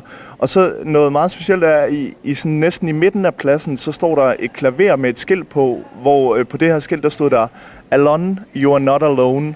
Og, og det klaver, fik jeg at vide, tilhører en af gislerne, altså Alon. Og, og han, øh, det er ligesom hans klaver, og han elskede at spille klaver. Og gennem dagen i går, så øh, satte forskellige personer sig bare hen og begyndte at spille. Og der opstod sådan nogle spontane fællessange øh, i løbet af dagen. Så det var en dag med mange følelser på spil. Mm. Og du talte med øh, Jussi Schneider, som øh, har familie, der er holdt som øh, gisler. Lad os lige høre, hvad han sagde til dig. It's my cousin Shiri and her husband Yarden and two little boys. Ariel is four years old and Kfir was nine months old when he was kidnapped. Don't know if they are alive. We don't know if they're injured. We don't know what the, the mentality uh, situation is. So maybe we don't, if we can come and, and hug them, that's what we're gonna do. Det er min kusine Shiri, hendes mand Jarden og deres to drenge. Ariel er fire år, og Kfir er ni måneder gammel, da de blev bortført. Vi ved ikke, om de er i live, eller hvilken psykisk forfatning de er i. Vi vil bare gerne kramme dem. Ja, sagde altså Jussi Schneider til dig, Victor. Han vidste jo godt, at det ikke var hans familie, som kom ud i går. Hvordan modtog han og alle de andre, der har, stadig har pårørende, der er pårørende til gisler derinde, nyheden om, at okay, nu kommer de første 13 gisler ud af Gaza? Ja, altså man måske ikke øh, lige kan se her i radioen, så havde Josi en t-shirt på med en, en tegning af, af hans kusine og, og hendes familie, så øh, han var meget berørt, og da det ligesom begynder at gå op øh, for, for de her flere hundrede på pladsen, øh, at, at der kommer øh, 13 gisler ud, og det rent faktisk lykkes, det er jo en, en skrøbelig situation, vi er i, øh, så begyndte folk ikke bare at synge, som jeg nævnte før, men de begyndte faktisk at danse i rundkreds og, og synge højlydt, og man så også, at nogen fik et lille smil på læben, og det fortsatte faktisk i flere timer. Og jeg talte med to kvinder, der fortalte, at de var ovenud lykkelige for, at det faktisk var lykkes at få 13 ud, men der er jo også dem, der øh, stadig tænker på dem, der stadigvæk sidder inde i Gaza. For eksempel Josi, som vi lige hørte. Og øh, han er jo i sagens natur stadig nervøs for, om han nogensinde får hans kusiner, hendes børn og, og mand at se igen. Øh, og dem er der jo stadig mange af, og der var også mange, der var nervøs på pladsen i går, selvom der var, der var smil og, og dans. Så man skal ligesom både rumme glæden over, at det lykkes for nogen, så man måske har lært at kende der på gisseltåret, og så sin egen stadig ja. nervøsitet og frygt for, hvad der sker med dem, man har. Ja, ja, præcis. Og, og også på torvet var der dækket op til 240 gisler, som sådan, øh, de skulle, det var skulle ligesom symbolisere, at de, at de alle sammen skulle hjem og, og spise middag sammen på et tidspunkt, men, men der er jo ikke fyldt op ved det bord endnu, kan man sige. Mm. Tak for øh, rapporten, Victor Skrøder Friis. Jamen, øh, tak fordi jeg må være med. Journalist på øh, DR's udlandsredaktion. For lige godt øh, to måneder siden, der blev der afholdt halvmarathon i København, Copenhagen Half Marathon, og øh, det gik ikke stille af, kan man sige. Nej, men ikke på den gode måde. Nej, løbere faldt om på stribe, til højre og venstre tilskuere måtte agere sygeplejersker og hovedstadens beredskab blev tilkaldt for at assistere akutberedskab, som blev overvældet af mængden af patienter, det fortæller TV2 Kosmopol i dag. Ja, ifølge Sparta Atletik og Løb, der øh, står bag arrangementet, så har de normalt kun 30-40 medicinske behandlinger, men i år kom de op på 10 gange så meget, 300. Og det har fået Atletikklubben til at lave markante ændringer til næste års halvmarathonløb. Godmorgen, Dorte Vibjerg. Godmorgen. Du er administrerende direktør i Sparta Atletik og løb. Du selv tidligere eliteløber. Hvad var det, der fik så mange til at få det så dårligt? Det var i september, at I holdt halvmarathon. Ja, altså det har været en kombination af rigtig mange forskellige faktorer. Både at temperaturen den var højere end normalvis i øh, september måned, og så sammen med, at vi havde flyttet eventet ned på, på Frederiksberg, hvor, hvor gaderne var lidt mere smalle, Øh, Øh, der var mindre luft i de her startprocedurer, hvor folk de står rigtig længe øh, samlet, mange mennesker. Øh, og så også fordi starten den ligger på øh, et, et dumt tidspunkt, der er lige kl. 11, og når man så står og venter i en startgade, og man nærmer sig midt af solen, jamen så øh, er, er der mange, der allerede fra start af er blevet lidt øh. Og det er nok nogle af de her faktorer, der sammenlagt gør, at øh, vi stod med den situation, vi, vi, vi gjorde. Var det anderledes end de tidligere år? Det, øh, det, det, det var det. Øh, både, både netop fordi, at den her kombination af, at vi normalvis har været i, i fældeparken, hvor områderne er meget større, de er meget mere åbne, og der er meget mere luft i øh, de, den startgade, hvor folk de, øh, de, de, de samles. Og så har der også været træer, der ligesom har skygget lidt for det i fældeparken. Og det er jo noget af det, vi kigger ind i og siger, jamen øh, ja, det var fantastisk at løbe i mål for løberne på Frederiksberg Allé, fordi det var det, vi gik efter, den her boulevardfølelse. Men øh, vi har simpelthen ikke kunne finde de tekniske øh, den tekniske logistik rundt omkring starten, for at kunne sikre, at øh, betingelsen så også har været op, optimal hele vejen rundt omkring eventet. Så rent sikkerhedsmæssigt, og også den oplevelse, som deltagerne de får, jamen den, øh, den, den vil vi gerne ligesom sikre, og det er derfor, vi vælger at lytte faktisk også til de mange kommentarer, der er kommet fra deltagerne, og så vælger at sige, jamen mm. så må vi tilbage til, til, til Frederiksberg eller til Østerbro. Men der er også nogle af deltagerne, som siger, at det kunne man måske have gjort noget ved, da I så, hvor varmt det ville blive, og når I vidste jo godt, der, der ikke var øh, træer, der skyggede der i startområdet. Øh, er der også noget, noget selvrensagelse i, din, øh, i dine tanker nu? Jamen, det er der altid. Det, det er der altid. Når man står med sådan en situation, så er altid noget selvrentagelse. Og det var jo også det, vi så også ligesom bare må erkende, at, at, at pladsen rundt omkring det, da vi så stod med situationen, den var simpelthen for, for, for trang.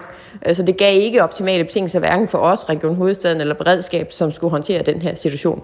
Så, så det, det er der ingen tvivl. Og så netop også, fordi vi fik rigtig mange kommentarer fra løberne på det her, og det må vi så også bare ligesom sige, jamen, så skal vi også lytte til, hvad det er, de siger, og hvad det er, de har oplevet. Fordi en ting er, hvad vi står og oplever og skal håndtere, en anden ting er, hvad, hvad, hvad løberne derude, de, de, de oplever.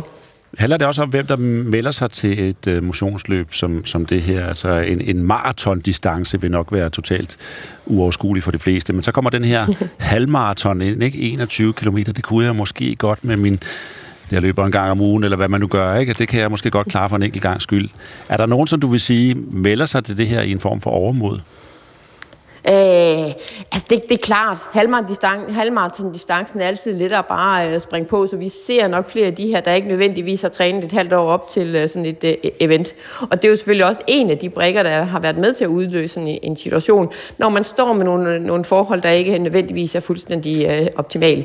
Men, men, men igen, øh, som, som, som sagt, det er, jo, det er jo det gode ved halvmarathon-distancen, det er faktisk, at rigtig mange har mulighed for at springe ud i den. Mm. Og hvad er det så helt konkret, der bliver anderledes til næste år? Jamen det, der bliver anderledes, er, at vi øh, rykker tilbage til, øh, til Østerbro, øh, mål på, på Øster Allé, og så kigger vi faktisk i, at det skal være en af de side, øh, sidegaderne, der skal være, være startgade.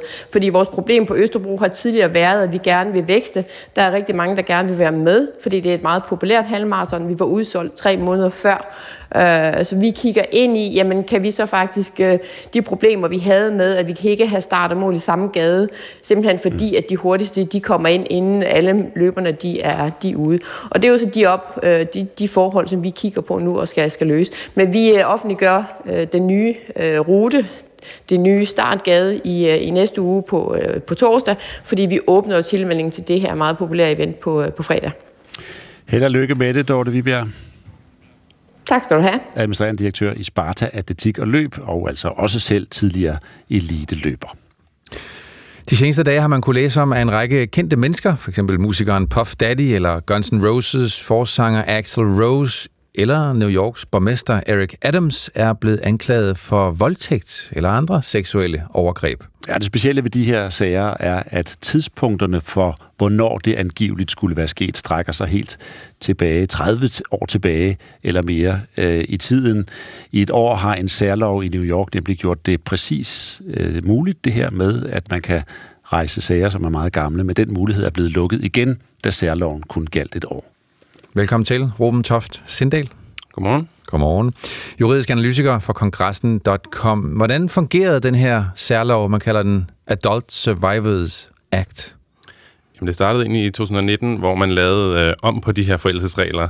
Tidligere havde det været tre år for øh, de fleste civile øh, søgsmål, men hvor man sagde, sådan, i nogle tilfælde giver det ikke mening, som f.eks. voldtægt, så man ændrede det til 20 år. Så man ligesom havde 20 år til at anlægge sag. Men så var der, det galt så kun fra den lov trådte i kraft, og så, sagt, så er der en masse her, der ligesom er blevet fanget, som ikke har haft den mulighed. Og så siger man, nu giver vi dem et år, så kan alle komme ud øh, og, og, og få de her anklager ud, ud offentligt. Øh, og det, der så har været det specielt, er, hvor, hvor bred den har været, som jeg snakker også, og der ikke har været nogen sådan bagkanter, man har kunne tage hele vejen tilbage. Hmm. Ved vi, hvor mange, der har søgt? Nu nævner vi tre eksempler på kendiser her, men er det også øh, helt almindelige mennesker, han har sagt? Indtil videre ser det ud til, at der er omkring 2.500, der har brugt muligheden, øh, og de fleste ikke kendte, men folk, der har siddet fængslet og har været øh, udsat for overgreb der. Øh, mange af dem er fra staten af, og, og, og helt almindelige mennesker, men selvfølgelig også de her øh, sager, der har mm. øh, taget headlines. Og hvad, hvad, har, man, har man gjort sig nogle særlige tanker om, hvordan man skal føre sager, der er så gamle, så, som så åbner for muligheden for? Nej, altså man kan sige, det gør jo ikke sådan principielt nogen forskel. Det er jo stadig den, der anlægger sagen, som skal, som skal løfte bevisbyrden, og som, som skal finde de beviser, der er. Selvfølgelig gør det det sværere, øh, når, noget, når det ligger så langt tilbage, og der, folk kan måske ikke huske, og der er ikke vidner på samme måde. Og, så, så det er selvfølgelig, altså det gør det sværere, men, men principielt er der ikke nogen forskel. Mm. Hvordan har reaktionerne været på det her ret særlige år i amerikansk øh, retspolitik? En lille undtagelse. Der er der, når man gør plusser og minuser op, hvordan ser det så ud? Jeg tror, de fleste synes, det har været en succes. Øh, det er selvfølgelig på en, på en, øh, en uheldig baggrund. Øh, og der har også været snak om, skal man forlænge det her, fordi der er kommet så mange ud øh, med det her. Man tænker, at der, der er en masse, der er derude, som ikke har kunne tidligere komme frem med de her sager. Og man har tænkt, okay, det kan godt være, at det her år ikke er nok. Som I også nævnte, så er der kommet nogen her lige på falderæbet, og man har tænkt, okay, måske er der flere, der går med det derude, og man ved jo også, at det tager rigtig lang tid før, at man nogen er klar til at komme ud med det. Så man snakker, skal det være en permanent ordning? Skal det være, skal det være to år? Eller skal man, skal man gøre noget mere? Skal der ligesom øh, være flere muligheder? Mm. Og nu ser vi så, at det er blandt andet kendte mennesker, som skal for retten, ikke? Vi nævnte Axel Rose, øh, øh Puff Daddy, øh, P. Diddy, som også er en rapper, skuespilleren Jamie Foxx, der er mange, der skal i, i retten her. Hvorfor ser vi de her sager med kendiser dukke op, tror du? Er, bliver der spekuleret i det? Man kan sige, det er nok noget, der har været svært, især tidligere, måske for 20-30 år siden, at, at stille sig frem med det, øh, og tage den medieopmærksomhed, der var, og, og den tvivl, der nok var dengang, hvor det, der er det nok svært, der er det nok nemmere i dag, men, men den MeToo-bølge, vi har haft, og den fokus, der er på det, er det nok noget, der er nemmere at komme ud med. Og så er det jo så også, altså før, så har man jo heller ikke kommet ud af det, før den her lov ligesom trådte i kraft. At det er ligesom den mulighed, man har. Og så har man jo også set for eksempel med Jean Carroll, der sagsøgte Donald Trump. Hun vandt jo sagen og fik en stor erstatning. Så nogen har måske også tænkt, okay, der er faktisk, måske er der faktisk en mulighed for at komme igennem med noget her. Mm. Var det også som led i den her nye mulighed for at anlægge sager, der går tilbage i tiden, at hun lagde sag an mod Donald Trump? Ja, lige præcis. Jeg tror, hun var den første på dag ja. da loven trådte i kraft. Der sagde hun, nu anlægger vi sag, og så, og så skal vi have, have kigget på det her. Og det var jo Ruben Sindal i USA, at meget, mange af tankerne om MeToo-bevægelsen opstod. Hvad, hvad er det for et år, de står over for? Nu skitserer du lige, at der er for og imod, at man skal forlænge det, gøre det mere permanent. Hvad er det, der er på spil lige nu i USA, når vi taler om de her overgrebssager? Jeg tror, man, altså, øh, research har vist, at det, det tager rigtig lang tid for folk at komme frem med det, og nogle gange så er det ikke tre år, det er ikke fem år, måske det er 20 år. Altså, så man, man, man snakker meget om, der kommer ny fokus på, at de der gamle love, hvor der måske kun havde tre år, tre år til at komme frem med de her anklager, det, det, det går bare ikke, og sådan er det bare ikke, fungerer det ikke i praksis. Øhm, så der er, meget, der, er meget, øh, der er også flere andre stater, der har haft de her love, som New Jersey og Kalifornien, hvor man har fokus på, der skal altså være meget længere tid til at komme ud med det, og måske skal der bare være helt åbent øh, til, at man kan, man, kan, man kan anlægge de her mm. søgsmål. Tak for besøget, Ruben Toft Sindel. Tak for i dag. Tak for i dag. Juridisk analytiker for kongressen.com.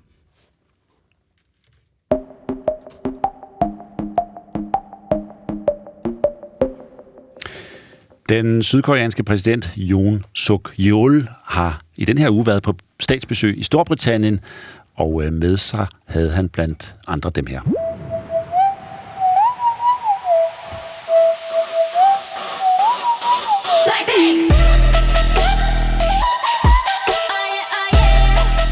Det er det koreanske kvindelige K-pop band Blackpink. Og det er et band, som har engageret sig kraftigt i øh, klimakampen blandt andet. Og i onsdags valgte den britiske kong Charles så at tildele de fire medlemmer af bandet titlerne som æresmedlemmer af det britiske imperium for deres arbejde med at øge bevidstheden om klimaforandringer under klimatopmødet COP26 i Glasgow ja. i 2021. Det er et emne, der også ligger kongen meget på sinde, har han øh, sagt. Men han havde en lille overraskelse med i ærmet til sine gæster, som lød sådan her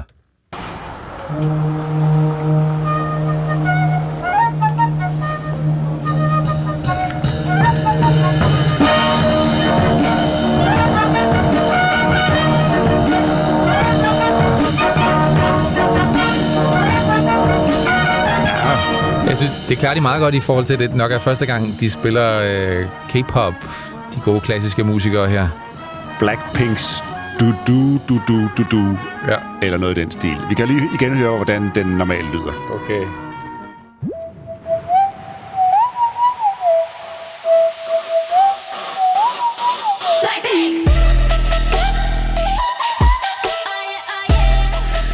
Ja, så har vi dig med, Signe Lilja. Godmorgen. Godmorgen.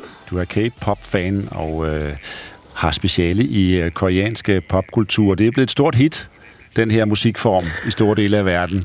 Og nu er det britiske kongehus ja, det så, også, så også sat øh, hele orkestret til at spille øh, musikken og, og, og, og gøre dem til, kan man sige, æresmedlemmer af det britiske imperium.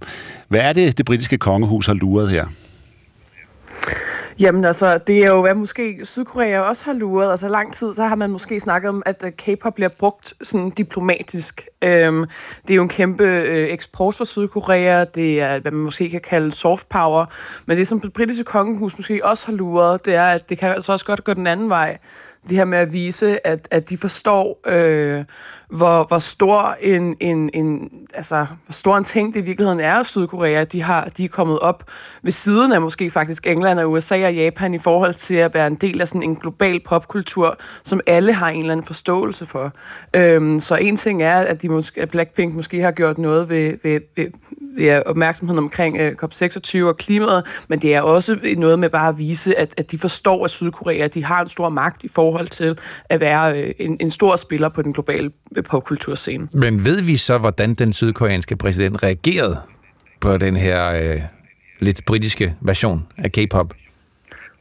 Jeg tror, han har synes, det har været rigtig fedt. Uh, jeg, har, jeg, ikke, jeg, har ikke, jeg har ikke set video. Uh, jeg har set video af, at, at uh, Kong Charles han ligesom i sin tale faktisk nævner, at, at uh, Blackpink er der, altså nævner de fire medlemmer ved navn, hvilket jo også er en, er en stor ære på den måde. Uh, men, uh, men jeg tror, han har synes, det var rigtig fedt, at, at de har spillet den her orkesterversion. Og hvad giver det til sådan lidt øh, måske stift britisk overhus at, øh, at lave lidt øh, fest med noget K-pop? Jamen en ting er, at der er sådan, at der er sådan lidt fest i det. Det er jo klart, at, at det viser, at netop det her stive kongehus, de har, de har fundet ud af, at, at, at de måske har brug for at være en smule mere moderne, og de har brug for også at, altså Blackpink, altså hvis man ser billederne af dem, de ligner jo fuldstændig prinsesser i de her sådan smukke, smukke galakjoler, de har på. De er også generelt så er de her fire kvinder, altså også øh, globale ambassadører for nogle af de største modebrands i verden. Øh, vi, altså vi snakker Dior, Tiffany, Chanel. Øh, så, så, så det er også en måde at vise, at de er totalt med på beatet i forhold til, øh, hvem, hvem de ligesom kan se, der, der er øh, indflydelsesrige øh, mennesker fra Korea, som de har brug for også at, også at vise frem, ikke? at de har forstået det. Ja. Tilbage i april, der besøgte den koreanske, sydkoreanske præsident øh, også den amerikanske præsident Joe Biden i det hvide hus, og her valgte Yoon suk yeol efter stort ønske fra den amerikanske præsident at optræde med den her. Something touch me deep inside the day. Wow. The music Jeg ved ikke rigtig, hvad man skal sige til det, men altså Don McLeans American Pie, sunget af Sydkoreas øh, præsident her. Hvad, øh, hvad skal man lægge i den forskel, der er på, øh, på statsbesøget i, øh, i USA, altså det i Storbritannien? For der blev ikke sunget højt for kongen. Nej, det gør der ikke. Øhm, og det er, det er måske et meget fint billede på, hvad, man, hvad der giver mening at, at gøre i USA, og hvad der gør, giver mening at gøre i England. Øh, i, hvert, eller i hvert fald i forhold til kongehuset versus øh, præsidenten øh, i, i USA. Altså, jeg tror måske også, at det en britiske kongehus har set det her været sådan her. Det, det er lidt for jokeragtigt, det her. Det, det har vi måske ikke brug for. Øhm, men det viser også bare, at altså, øhm, sydkoreaner elsker simpelthen at synge øh, karaoke, eller note bang, som man siger derovre. Øh, og, og det giver faktisk meget god mening at komme at komme til USA og gøre. Og, øh, men jeg tror, at de her ting, at det var lidt for festligt måske. Og det giver mere mening, det her med at invitere øh, Sydkoreas fire prinsesser. Men prøv lige at fortælle lidt mere om det her, fordi det er jo lidt bemærkelsesværdigt det her med, at koreansk K-pop bliver brugt i diplomatiske sammenhænge. Man, det, vi ser det her med, med, med øh, øh, Sydkoreas præsident, der synger, og vi ser øh, øh, Blackpink, øh, som bliver hedret af den britiske konge osv., men der har også været andre eksempler. Der var bandet P- BTS, som tilbage sidste år også besøgte det hvide hus. Hvordan er det, og hvorfor er det, at K-pop bliver brugt i diplomatiske sammenhænge? Jamen altså, øh, det giver, det giver i virkeligheden enormt god mening, fordi de har en enorm stor sådan, global reach, kan man kalde det. Altså, de har fans over hele verden, øhm, og når de gør noget, og de har fans, der er meget dedikerede, så sådan, når BTS eller Blackpink gør noget, så lægger folk mærke til det øh, så bliver det noget, der trender, så bliver det noget, vi snakker om øh, lørdag morgen. Øh, og så, så sådan, det, det giver vildt gode meninger, også i forhold til, til BTS har også en, en, en, en ligesom Blackpink, en kæmpe stor fanbase i USA, og, og en kæmpe stor sådan, øh, impact i forhold til også sådan, den asiatiske befolkning derovre. Og, og, og lige med BTS, der var de jo også derovre for at sådan, snakke i det hvide hus om, med Joe Biden omkring en anti-Asian hate-kampagne. Øh, så det er faktisk vigtige ting, øh, som som, de kan have indflydelse på. Så det giver mening at gøre, altså, øh, specielt i forhold til den, den amerikanske Asian community. Så sådan her, det, det er jo klart, at Sydkorea længe har, har, har vidst, at K-pop er noget, der kunne bruge diplomatisk, men det går også, også den anden vej rundt nu. Du er jo selv fan, ved jeg, Signe Lilja, af K-pop. Ja, ikke? ja, ja. Hvad er det ved musikken, der gør, at det er blevet så stort, og nu bliver brugt som de her løftestænger, du beskriver nu? Altså, man har jo fuldstændig man har perfektioneret det på en eller anden måde. Det er jo blevet sin egen kunstform. Øhm, jeg plejer nogle gange at sige, at det er lidt ligesom ballet. Øh, det kræver måske mere forklaring, men det er sådan en, en, en super øh, perfektionering af både altså af performance, af sang, af rap, af, af produktion, øh, som noget, der bare sådan fanger en. Altså. Og jeg tror, at hvis man ser det, hvis man lige sætter sådan noget, det er meget øh, visuelt hvis man sætter sig ned og ser det, så, så bliver man enten meget fanget af det, eller så bliver man måske meget fremmedgjort, fordi det er altså også noget andet, end hvad vi måske er vant til at se. Øhm, men, men det handler også om, at det, det er et rigtig godt produkt, som jeg lige har forklaret, men det er også rigtig god markedsføring af et rigtig godt produkt. De har, de har ligesom fundet ud af, hvordan man engagerer musikfans øh, på sådan en måde, at, øh, at man, kan, man kan gøre det rigtig stort. Altså det er blevet kæmpe brand, ikke? Mm. Jeg tror også, jeg foretrækker Blackpink frem for at høre den øh, sydkoreanske præsident synge karaoke. trods alt. Ja, må ja, trods alt. Ja. Tak skal du have, Signe Lilja. Jo, tak. K-pop-fan og altså Ph.D. i koreansk popkultur. Den tyske øh, regering er i store økonomiske problemer. Og økonomiske problemer i Tyskland kan godt blive til økonomiske problemer her i Danmark, for Tyskland er en af Danmarks øh, vigtigste handelspartnere. Problemerne er opstået efter, at Tysklands forfatningsdomstol onsdag slog fast, at der er et øh, 60 milliarder stort 60 milliarder euro stort hul i landets omfattende klimafond. Det svarer til knap 450 milliarder kroner, og øh, domstolen har bestemt, at det var i strid med Tysklands forfatning, da det blev slut, besluttet at overføre 60 milliarder euro fra coronabekæmpelse til klimainitiativer. Ja. Tyskland har nemlig i sin forfatning en såkaldt gældsbremse, som sætter loft over, hvor meget staten hvert år må låne, og det er den gældsbremse, regeringen har forsøgt at snige sig udenom. Ved at overføre de her 60 milliarder til Klimafonden, som man så ikke måtte alligevel. Moritz Skram, godmorgen. Ja, godmorgen lektor på Institut for Kultur og Sprogvidenskab på SDU. Det lyder ikke som nogen god situation at stå i for Tyskland. Kan du sætte nogle flere ord på, hvorfor det er så stort et problem, at domstolen er kommet frem til den her afgørelse? Ja, der, der er jo en del forskellige problemer i det. Det, det første problem er indlysende nok, at, at, at Tyskland mangler rigtig mange penge lige pludselig ud af det blå. Øhm, og nogle af pengene er allerede blevet brugt. Det vil sige, at det er en rigtig, rigtig vanskelig situation rent økonomisk. Men derudover er der selvfølgelig en masse politiske problemer i det her. Man skal finde penge nu, og der er forskellige koncepter, hvordan man skal gøre det. Og i virkeligheden ligger der en anden fond på 200 milliarder euro, som også er tvivl om, hvorvidt den er legalt eller ej. Det vil sige, at det kunne blive, muligvis blive endnu flere penge, vi taler om. Så der er ret store problemer i det. Og det mm. gælder selvfølgelig investeringer. Det gælder, øh, at de penge var ment til, øh, til at investere i den offentlige transport, i den grønne omstilling, i infrastrukturen. Og når alt det falder væk, øh, har Tyskland kæmpe problemer. Ja, så hvis vi bare lige skal følge de penge her, som altså skulle være blevet ja. brugt til grøn omstilling, 60 milliarder euro, hvad, hvad er der så sket med dem nu? Hvor ryger de tilbage til? Jamen, de er sådan set ikke, og de ryger sådan set ikke tilbage til noget. Altså, de, det var meningen, at de skulle optaget som gæld og bruges til investeringer i, i netop i, i den grønne omstilling og tilsvarende sager. Og fordi man ligesom ikke kan bruge de penge, ikke tager det gæld, optager det gæld, kan man sådan set ikke, som umiddelbart ikke bruge de penge mm. øh, til noget. Men de skulle blandt andet også være gået til, til at støtte øh, mikrochipfabrikkerne i Østtyskland osv. Så, der, der er en del forskellige investeringer, som regeringen havde planlagt, som de lige pludselig ikke har penge til. Og det ser selvfølgelig heller ikke godt ud for regeringen, at, øh, at, at de har dummet sig i forhold til øh, at, at skabe en finanslov, der viser sig at være illegalt. Det ser heller ikke godt ud, rent, rent politisk håndværksmæssigt. Nej, for den kan man Men ikke... det er en kæmpe... Den kan ja, man... det er kæmpe... Sorry, hvad siger du? Det er mig, jeg. Undskyld, det, ja, for det, det er et stort problem. Man kan ikke stemme finansloven øh, igennem nu. Hvad gør tyskerne for at få styr på det her? Altså, det er, det er sådan, at man nu er i stor krise og diskuterer frem og tilbage, hvad man gør. Og det er faktisk mulighed, som de nu øh, har lagt op til i går, at man vil udsætte gældsbremsen, øh, øh, som jeg har talt om, den, øh, den, øh, den begrænsning, der ligger i, hvor meget gæld man kan optage. Man vil udsætte den ved at erklære en, en særlig nødsituation for 2023, sådan set med tilbagevirkende kraft. Øhm, og der regner man med, at man vil argumentere for, at krigen i Ukraine har medført en nødsituation, og derfor har man lov til at udsætte den gældsbremse. Om det holder juridisk, er ingen, der, er, der ved. Det må vi så se.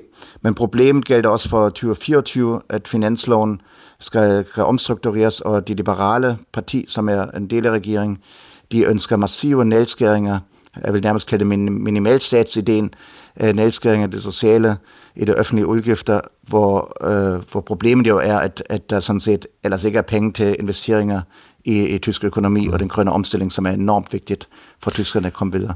Og hvilken betydning får det så, øh, Moritz Skram, for, øh, for Danmark, når vi nu er så tæt forbundet med, med Tyskland øh, økonomisk og handelsmæssigt? Altså, Tys- Danmark har jo ligesom længe uh, satset på, at den grønne omstilling i Tyskland, og også digitalisering, som også er ramt af det her, at det er områder, hvor, hvor Danmark har noget at byde ind med, og det vil sige, at man regner med fra dansk side, at den eksporten til Tyskland kan øges de kommende år, fordi der ligger mange, mange milliarder i Tyskland til den grønne omstilling. Øhm, og, og hvis de penge virkelig falder væk, er, vil det selvfølgelig ramme dansk, øh, dansk eksport, at der ligesom ikke længere er det marked i Tyskland. Men jeg, jeg regner med, at der kommer nogle løsninger, at de, de skal finde nogle løsninger. Der har været spekuleret i, at regeringen bryder sammen på grund af det her, fordi de er så uenige internt om, hvordan man skal klare det, den situation. Øhm, men jeg tænker, at de på sigt vil finde en løsning. Der findes diskussioner om, hvorvidt man skal reformere, det vil sige ændre gældsbremsen i grundloven. Det kan man godt, hvis oppositionen er med på det. Og jeg tænker, at, at alle er klar over, at, at der skal findes nogle penge, og de kan ikke bare findes med nedskæringer. Mm. Men det, det sætter pres på os på, på den danske drøm om, om stor eksport til Tyskland. At lige nu er finanssituationen en, en, en eneste katastrofe i Tyskland, og det, det, det har store politiske konsekvenser lige nu også. Tak fordi du følger situationen for os, Moritz Kram. Ja, velbekomme. Lektor på Institut for Kultur og Sprogvidenskab.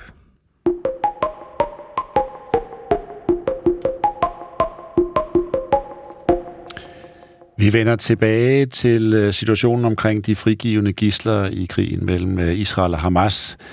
Øh, fire israelske kvinder og fire israelske børn, som indtil i går blev holdt som gisler af Hamas, bliver i øjeblikket behandlet på Schneider Children's Medical Center i Israel. Alle otte frigivende gisler er i god medicinsk tilstand, lyder det her til morgen i en meddelelse fra hospitalet. Det skriver det israelske medie Haaretz. Ja, så får vi også at vide, at yderligere fem frigivende israelske gisler behandles på Wolfson Medical Center i Israel, og øh, hospitalet har her til morgen også sendt en meddelelse ud. Alle fem er i det, man kalder stabil medicinsk tilstand. I alt øh, 13 israelske gisler blev altså frigivet i går af Hamas. Derudover 10 thailænder og en filipiner er også blevet øh, frigivet. Og dertil så ja. øh, fra den anden side, 39 palæstinenser kommer primært fra øh, Vestbreden, og de er blevet kørt i bus af israelerne tilbage til de palæstinensiske områder. Vi har Steffen Kratz med os, vores internationale korrespondent. Godmorgen. Godmorgen. Det her forløb med fangeudvekslingen, hvordan er det foregået? Ja, det foregår på den måde, at øh, ifølge aftalen, så har Hamas først frigivet øh, et antal gisler. Det var i det her tilfælde 24. Øh, og de er blevet øh, modtaget i Israel, og derefter har Israel frigivet øh, de 39 kvinder og børn fra et fængsel i Israel, og de er så blevet ført tilbage til øh, Vestbreden, hvor øh, de var blevet arresteret i sin tid. Øh, og det har været den første udveksling af en større udveksling af fanger ifølge den her aftale, hvis den ellers holder, som forløber over fire døgn, hvor når de fire døgn er gået, og der har været våbenhvile, hvis ikke den bliver brudt, så vil øh, 150 palæstinenser være frigivet fra fængsler i Israel, og 50 gisler ud af de 240, som befinder sig mm. i øh, Gaza, vil være løsladt af Hamas. Ja, det er den proces, som, som nu er gået i gang, og som fortsætter de næste par dage. Øh, den her våbenhvile, ud over udveksling af fanger og gisler, hvad indeholder den så? Ja, der er jo det, der er skrevet ned, som øh, blandt andet er, at der skal være øh, passage af op til 200 øh, lastbiler med nødhjælp ind i Gaza fra Ægypten per dag. Så det vil sige, at der nu kommer øh, forsyninger ind, både øh, medicin og, og mad. Der kommer tankbiler med brændsel, som kan bruges til generatorer. Der kommer øh, olie ind, som kan bruges i komfurer, så folk kan lave mad osv. Så, videre. så der kommer altså mere nødhjælp ind øh, under FN's ledelse.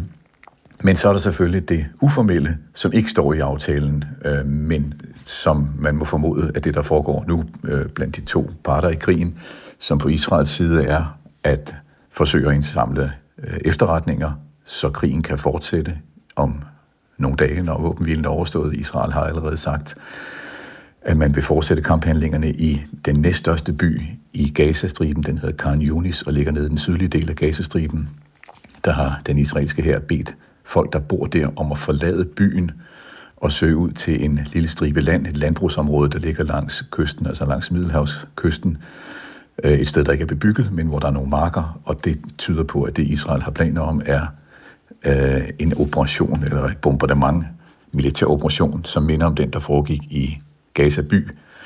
Og samtidig på den anden side, så kan man jo forestille sig, at Hamas bruger den her, de her fire dage, den her pause i bombardementet til at omgruppere tropper, måske også flytte gisler, og, og prøve at få øh, skabt den situation, som er mest gunstig, mm. når krigen starter igen. Ja. Ja, det bliver nogle afgørende øh, dage og timer for, for de gisler, som, som sidder i, i Gaza. Øh, og der er jo lavet en aftale om, at flere skal frigives, som du siger. Ved vi noget om, hvornår flere fanger og flere gisler vil blive udvekslet? Ja, ifølge øh, Israels, de israelske myndigheder, så har Hamas leveret en liste her i dag med 13 navne, som er navnene på de gisler, der vil blive frigivet på et senere tidspunkt i dag. Og hvis det bliver ligesom det var i går, så bliver det formentlig sidst på eftermiddagen. Og det skal så følges op af øh, frigivelser fra den anden side. Øh, den israelske regering har så i øvrigt også sagt, at hvis øh, Hamas fortsætter med at løslade gisler efter de her 50, der er i aftalen, er blevet frigivet, så vil man fortsætte våbenhvilen. Øh, hvis man får 10 gisler per dag frigivet, så vil man fortsætte våbenhvilen indtil alle er frigivet. Så der er altså en, et tilbud fra Israel i hvert fald om, at man kan forlænge våbenhvilen mod at gisler bliver frigivet. Øh, for ikke så længe siden, der talte vi med vores øh, kollega, som havde besøgt det, som hedder Gisseltorvet øh, i Israel, altså en plads, man simpelthen har opkaldt øh, Gisseltorvet, hvor, hvor familie og pårørende til øh, de tilfangetagende, de kan, de kan mødes og trøste hinanden og udveksle informationer øh, osv. Det, det er jo et kæmpe, en kæmpe ting, det her i Israel, og øh, der er en premierminister, Netanyahu, som øh, oplever en meget stor upopularitet i øjeblikket. Det, at gisterne nu begynder at blive frigivet, kan det blive et vendepunkt for ham? Det er svært at sige. Det er svært at sige. Han er under et meget stort pres. Han er upopulær internt i Israel, som du siger. Der er et øh, opgør, der ligger og venter til på et eller andet tidspunkt, når krigen er overstået, i forhold til, hvorfor vidste efterretningstjenesterne og ikke, at, at det her var under opsejling, altså terrorangrebet fra Hamas' side den 7. oktober. Hvorfor øh, har øh, Benjamin Netanyahu øh, fokuseret så meget på øh, herrens operationer på Vestbreden, mens Gaza-fronten var mere eller mindre ubevogtet til synlædende. Øh, hvorfor øh, har den israelske regering under hans ledelse, skiftende regeringer, ensidigt konstant fokuseret på kortsigtede landvindinger i de palæstinensiske områder, i stedet for at arbejde på en langsigtet plan. Så er der en politisk, et politisk opgør mm. der er på vej. Og selvfølgelig kan man sige, hvis, hvis, det lykkes, hvis det skulle lykkes at få frigivet alle gislerne, så vil, vil det jo være en sejr politisk, øh, indrigspolitisk for Netanyahu. Men han er også under pres udefra, fra øh, Israels nærmeste allierede, USA blandt andet, hvor øh, presset vokser for at få afsluttet kamphandlingerne. Øh, præsident Biden støtter stadig målene, som Israel har med krigen, blandt andet at få udryddet Hamas. Men der er samtidig et voksende pres på for at beskytte øh, almindelige mennesker, der bor i Gaza, som ikke har haft nogen steder at flygte hen, og som er blevet i vidt omfang ofre for bombardementerne. Mm. Ja, nu var øh, våbenhvilen så øh, tre dage nu, og, og begge parter har jo sagt, at de er klar til at fortsætte kampene på den anden side. Steffen Kretz, tak for at være med os. Selv tak. Som altså er international korrespondent her i DR. Regeringen mangler en overordnet plan for, hvordan man løfter psykiatrien, og så glemmer den de patienter, som har mest brug for hjælp. Der er øh, kritik fra flere patientorganisationer. Ja, efter at regeringen sammen med Folketingets øvrige partier i går kunne præsentere øh, sin nye, eller deres nye psykiatriplan, som tilfører 400 millioner kroner ekstra til psykiatrien, oven i 167 millioner, som regeringen allerede satte af i oktober. Men man bruger dem altså ikke, som man øh, skulle, mener Marianne Skjold Larsen, blandt andet. Hun er administrerende direktør for Psykiatrifonden. Øh, hun siger sådan her. Det er jo, at man har den her bygning, der på en eller anden måde er ved at falde lidt sammen, og så bygger man nogle rigtig flotte pavilloner udenom, som målretter sig nogle særlige patientgrupper. Men vi har jo brug for, at man et eller andet sted som patient, altså jeg tænker, det det, det handler om, øh, og som politikerne jo også siger, det er, at de gerne vil ligestille fysisk og psykisk sygdom.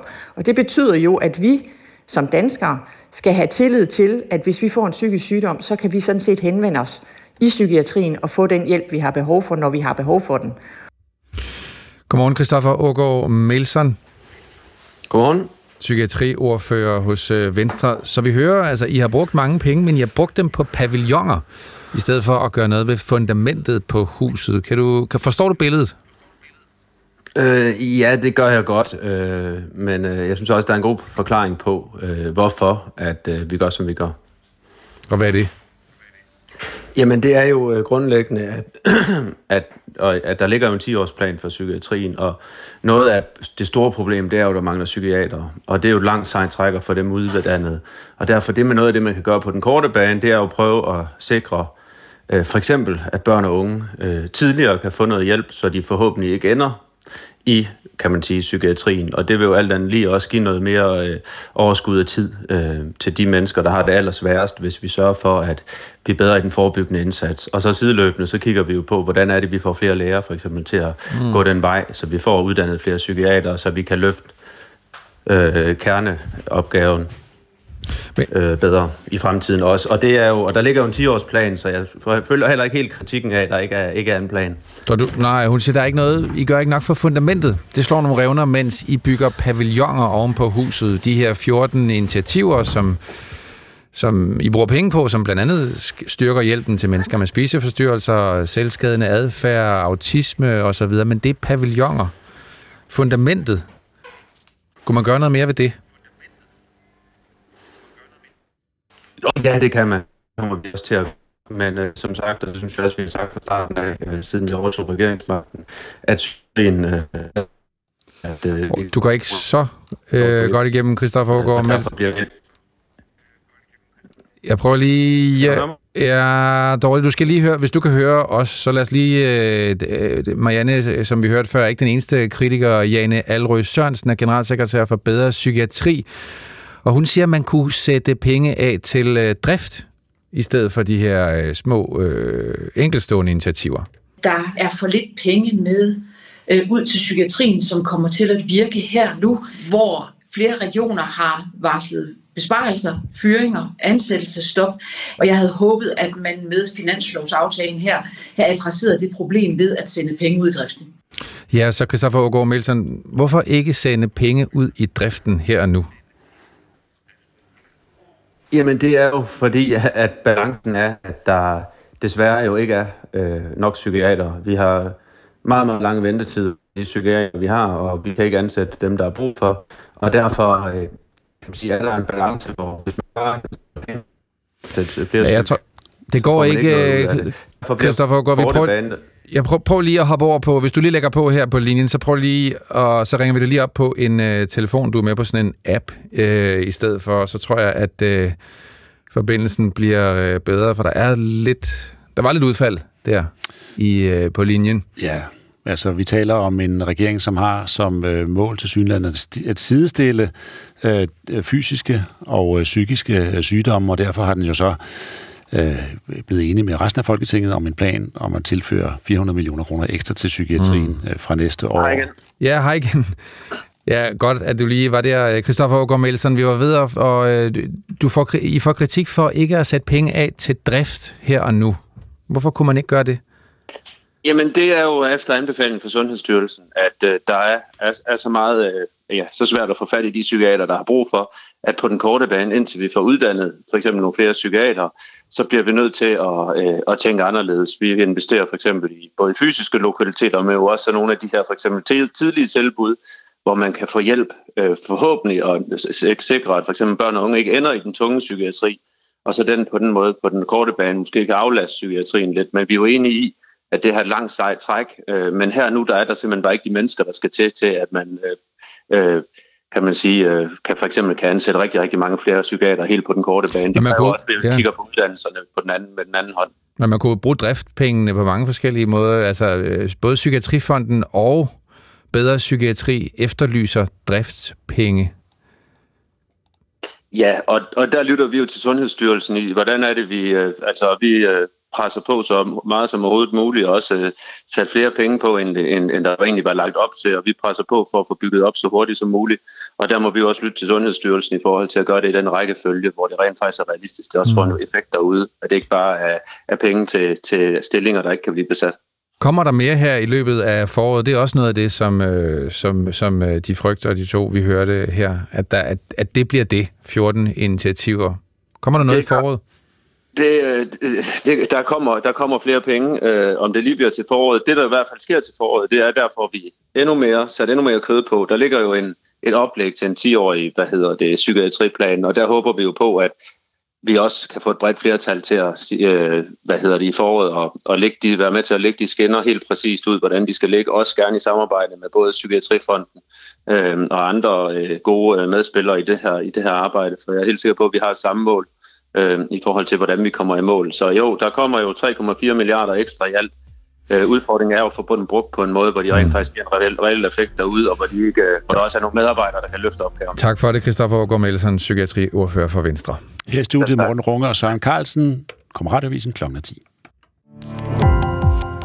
Gå på opdagelse i alle DR's podcast og radioprogrammer. I appen DR Lyd.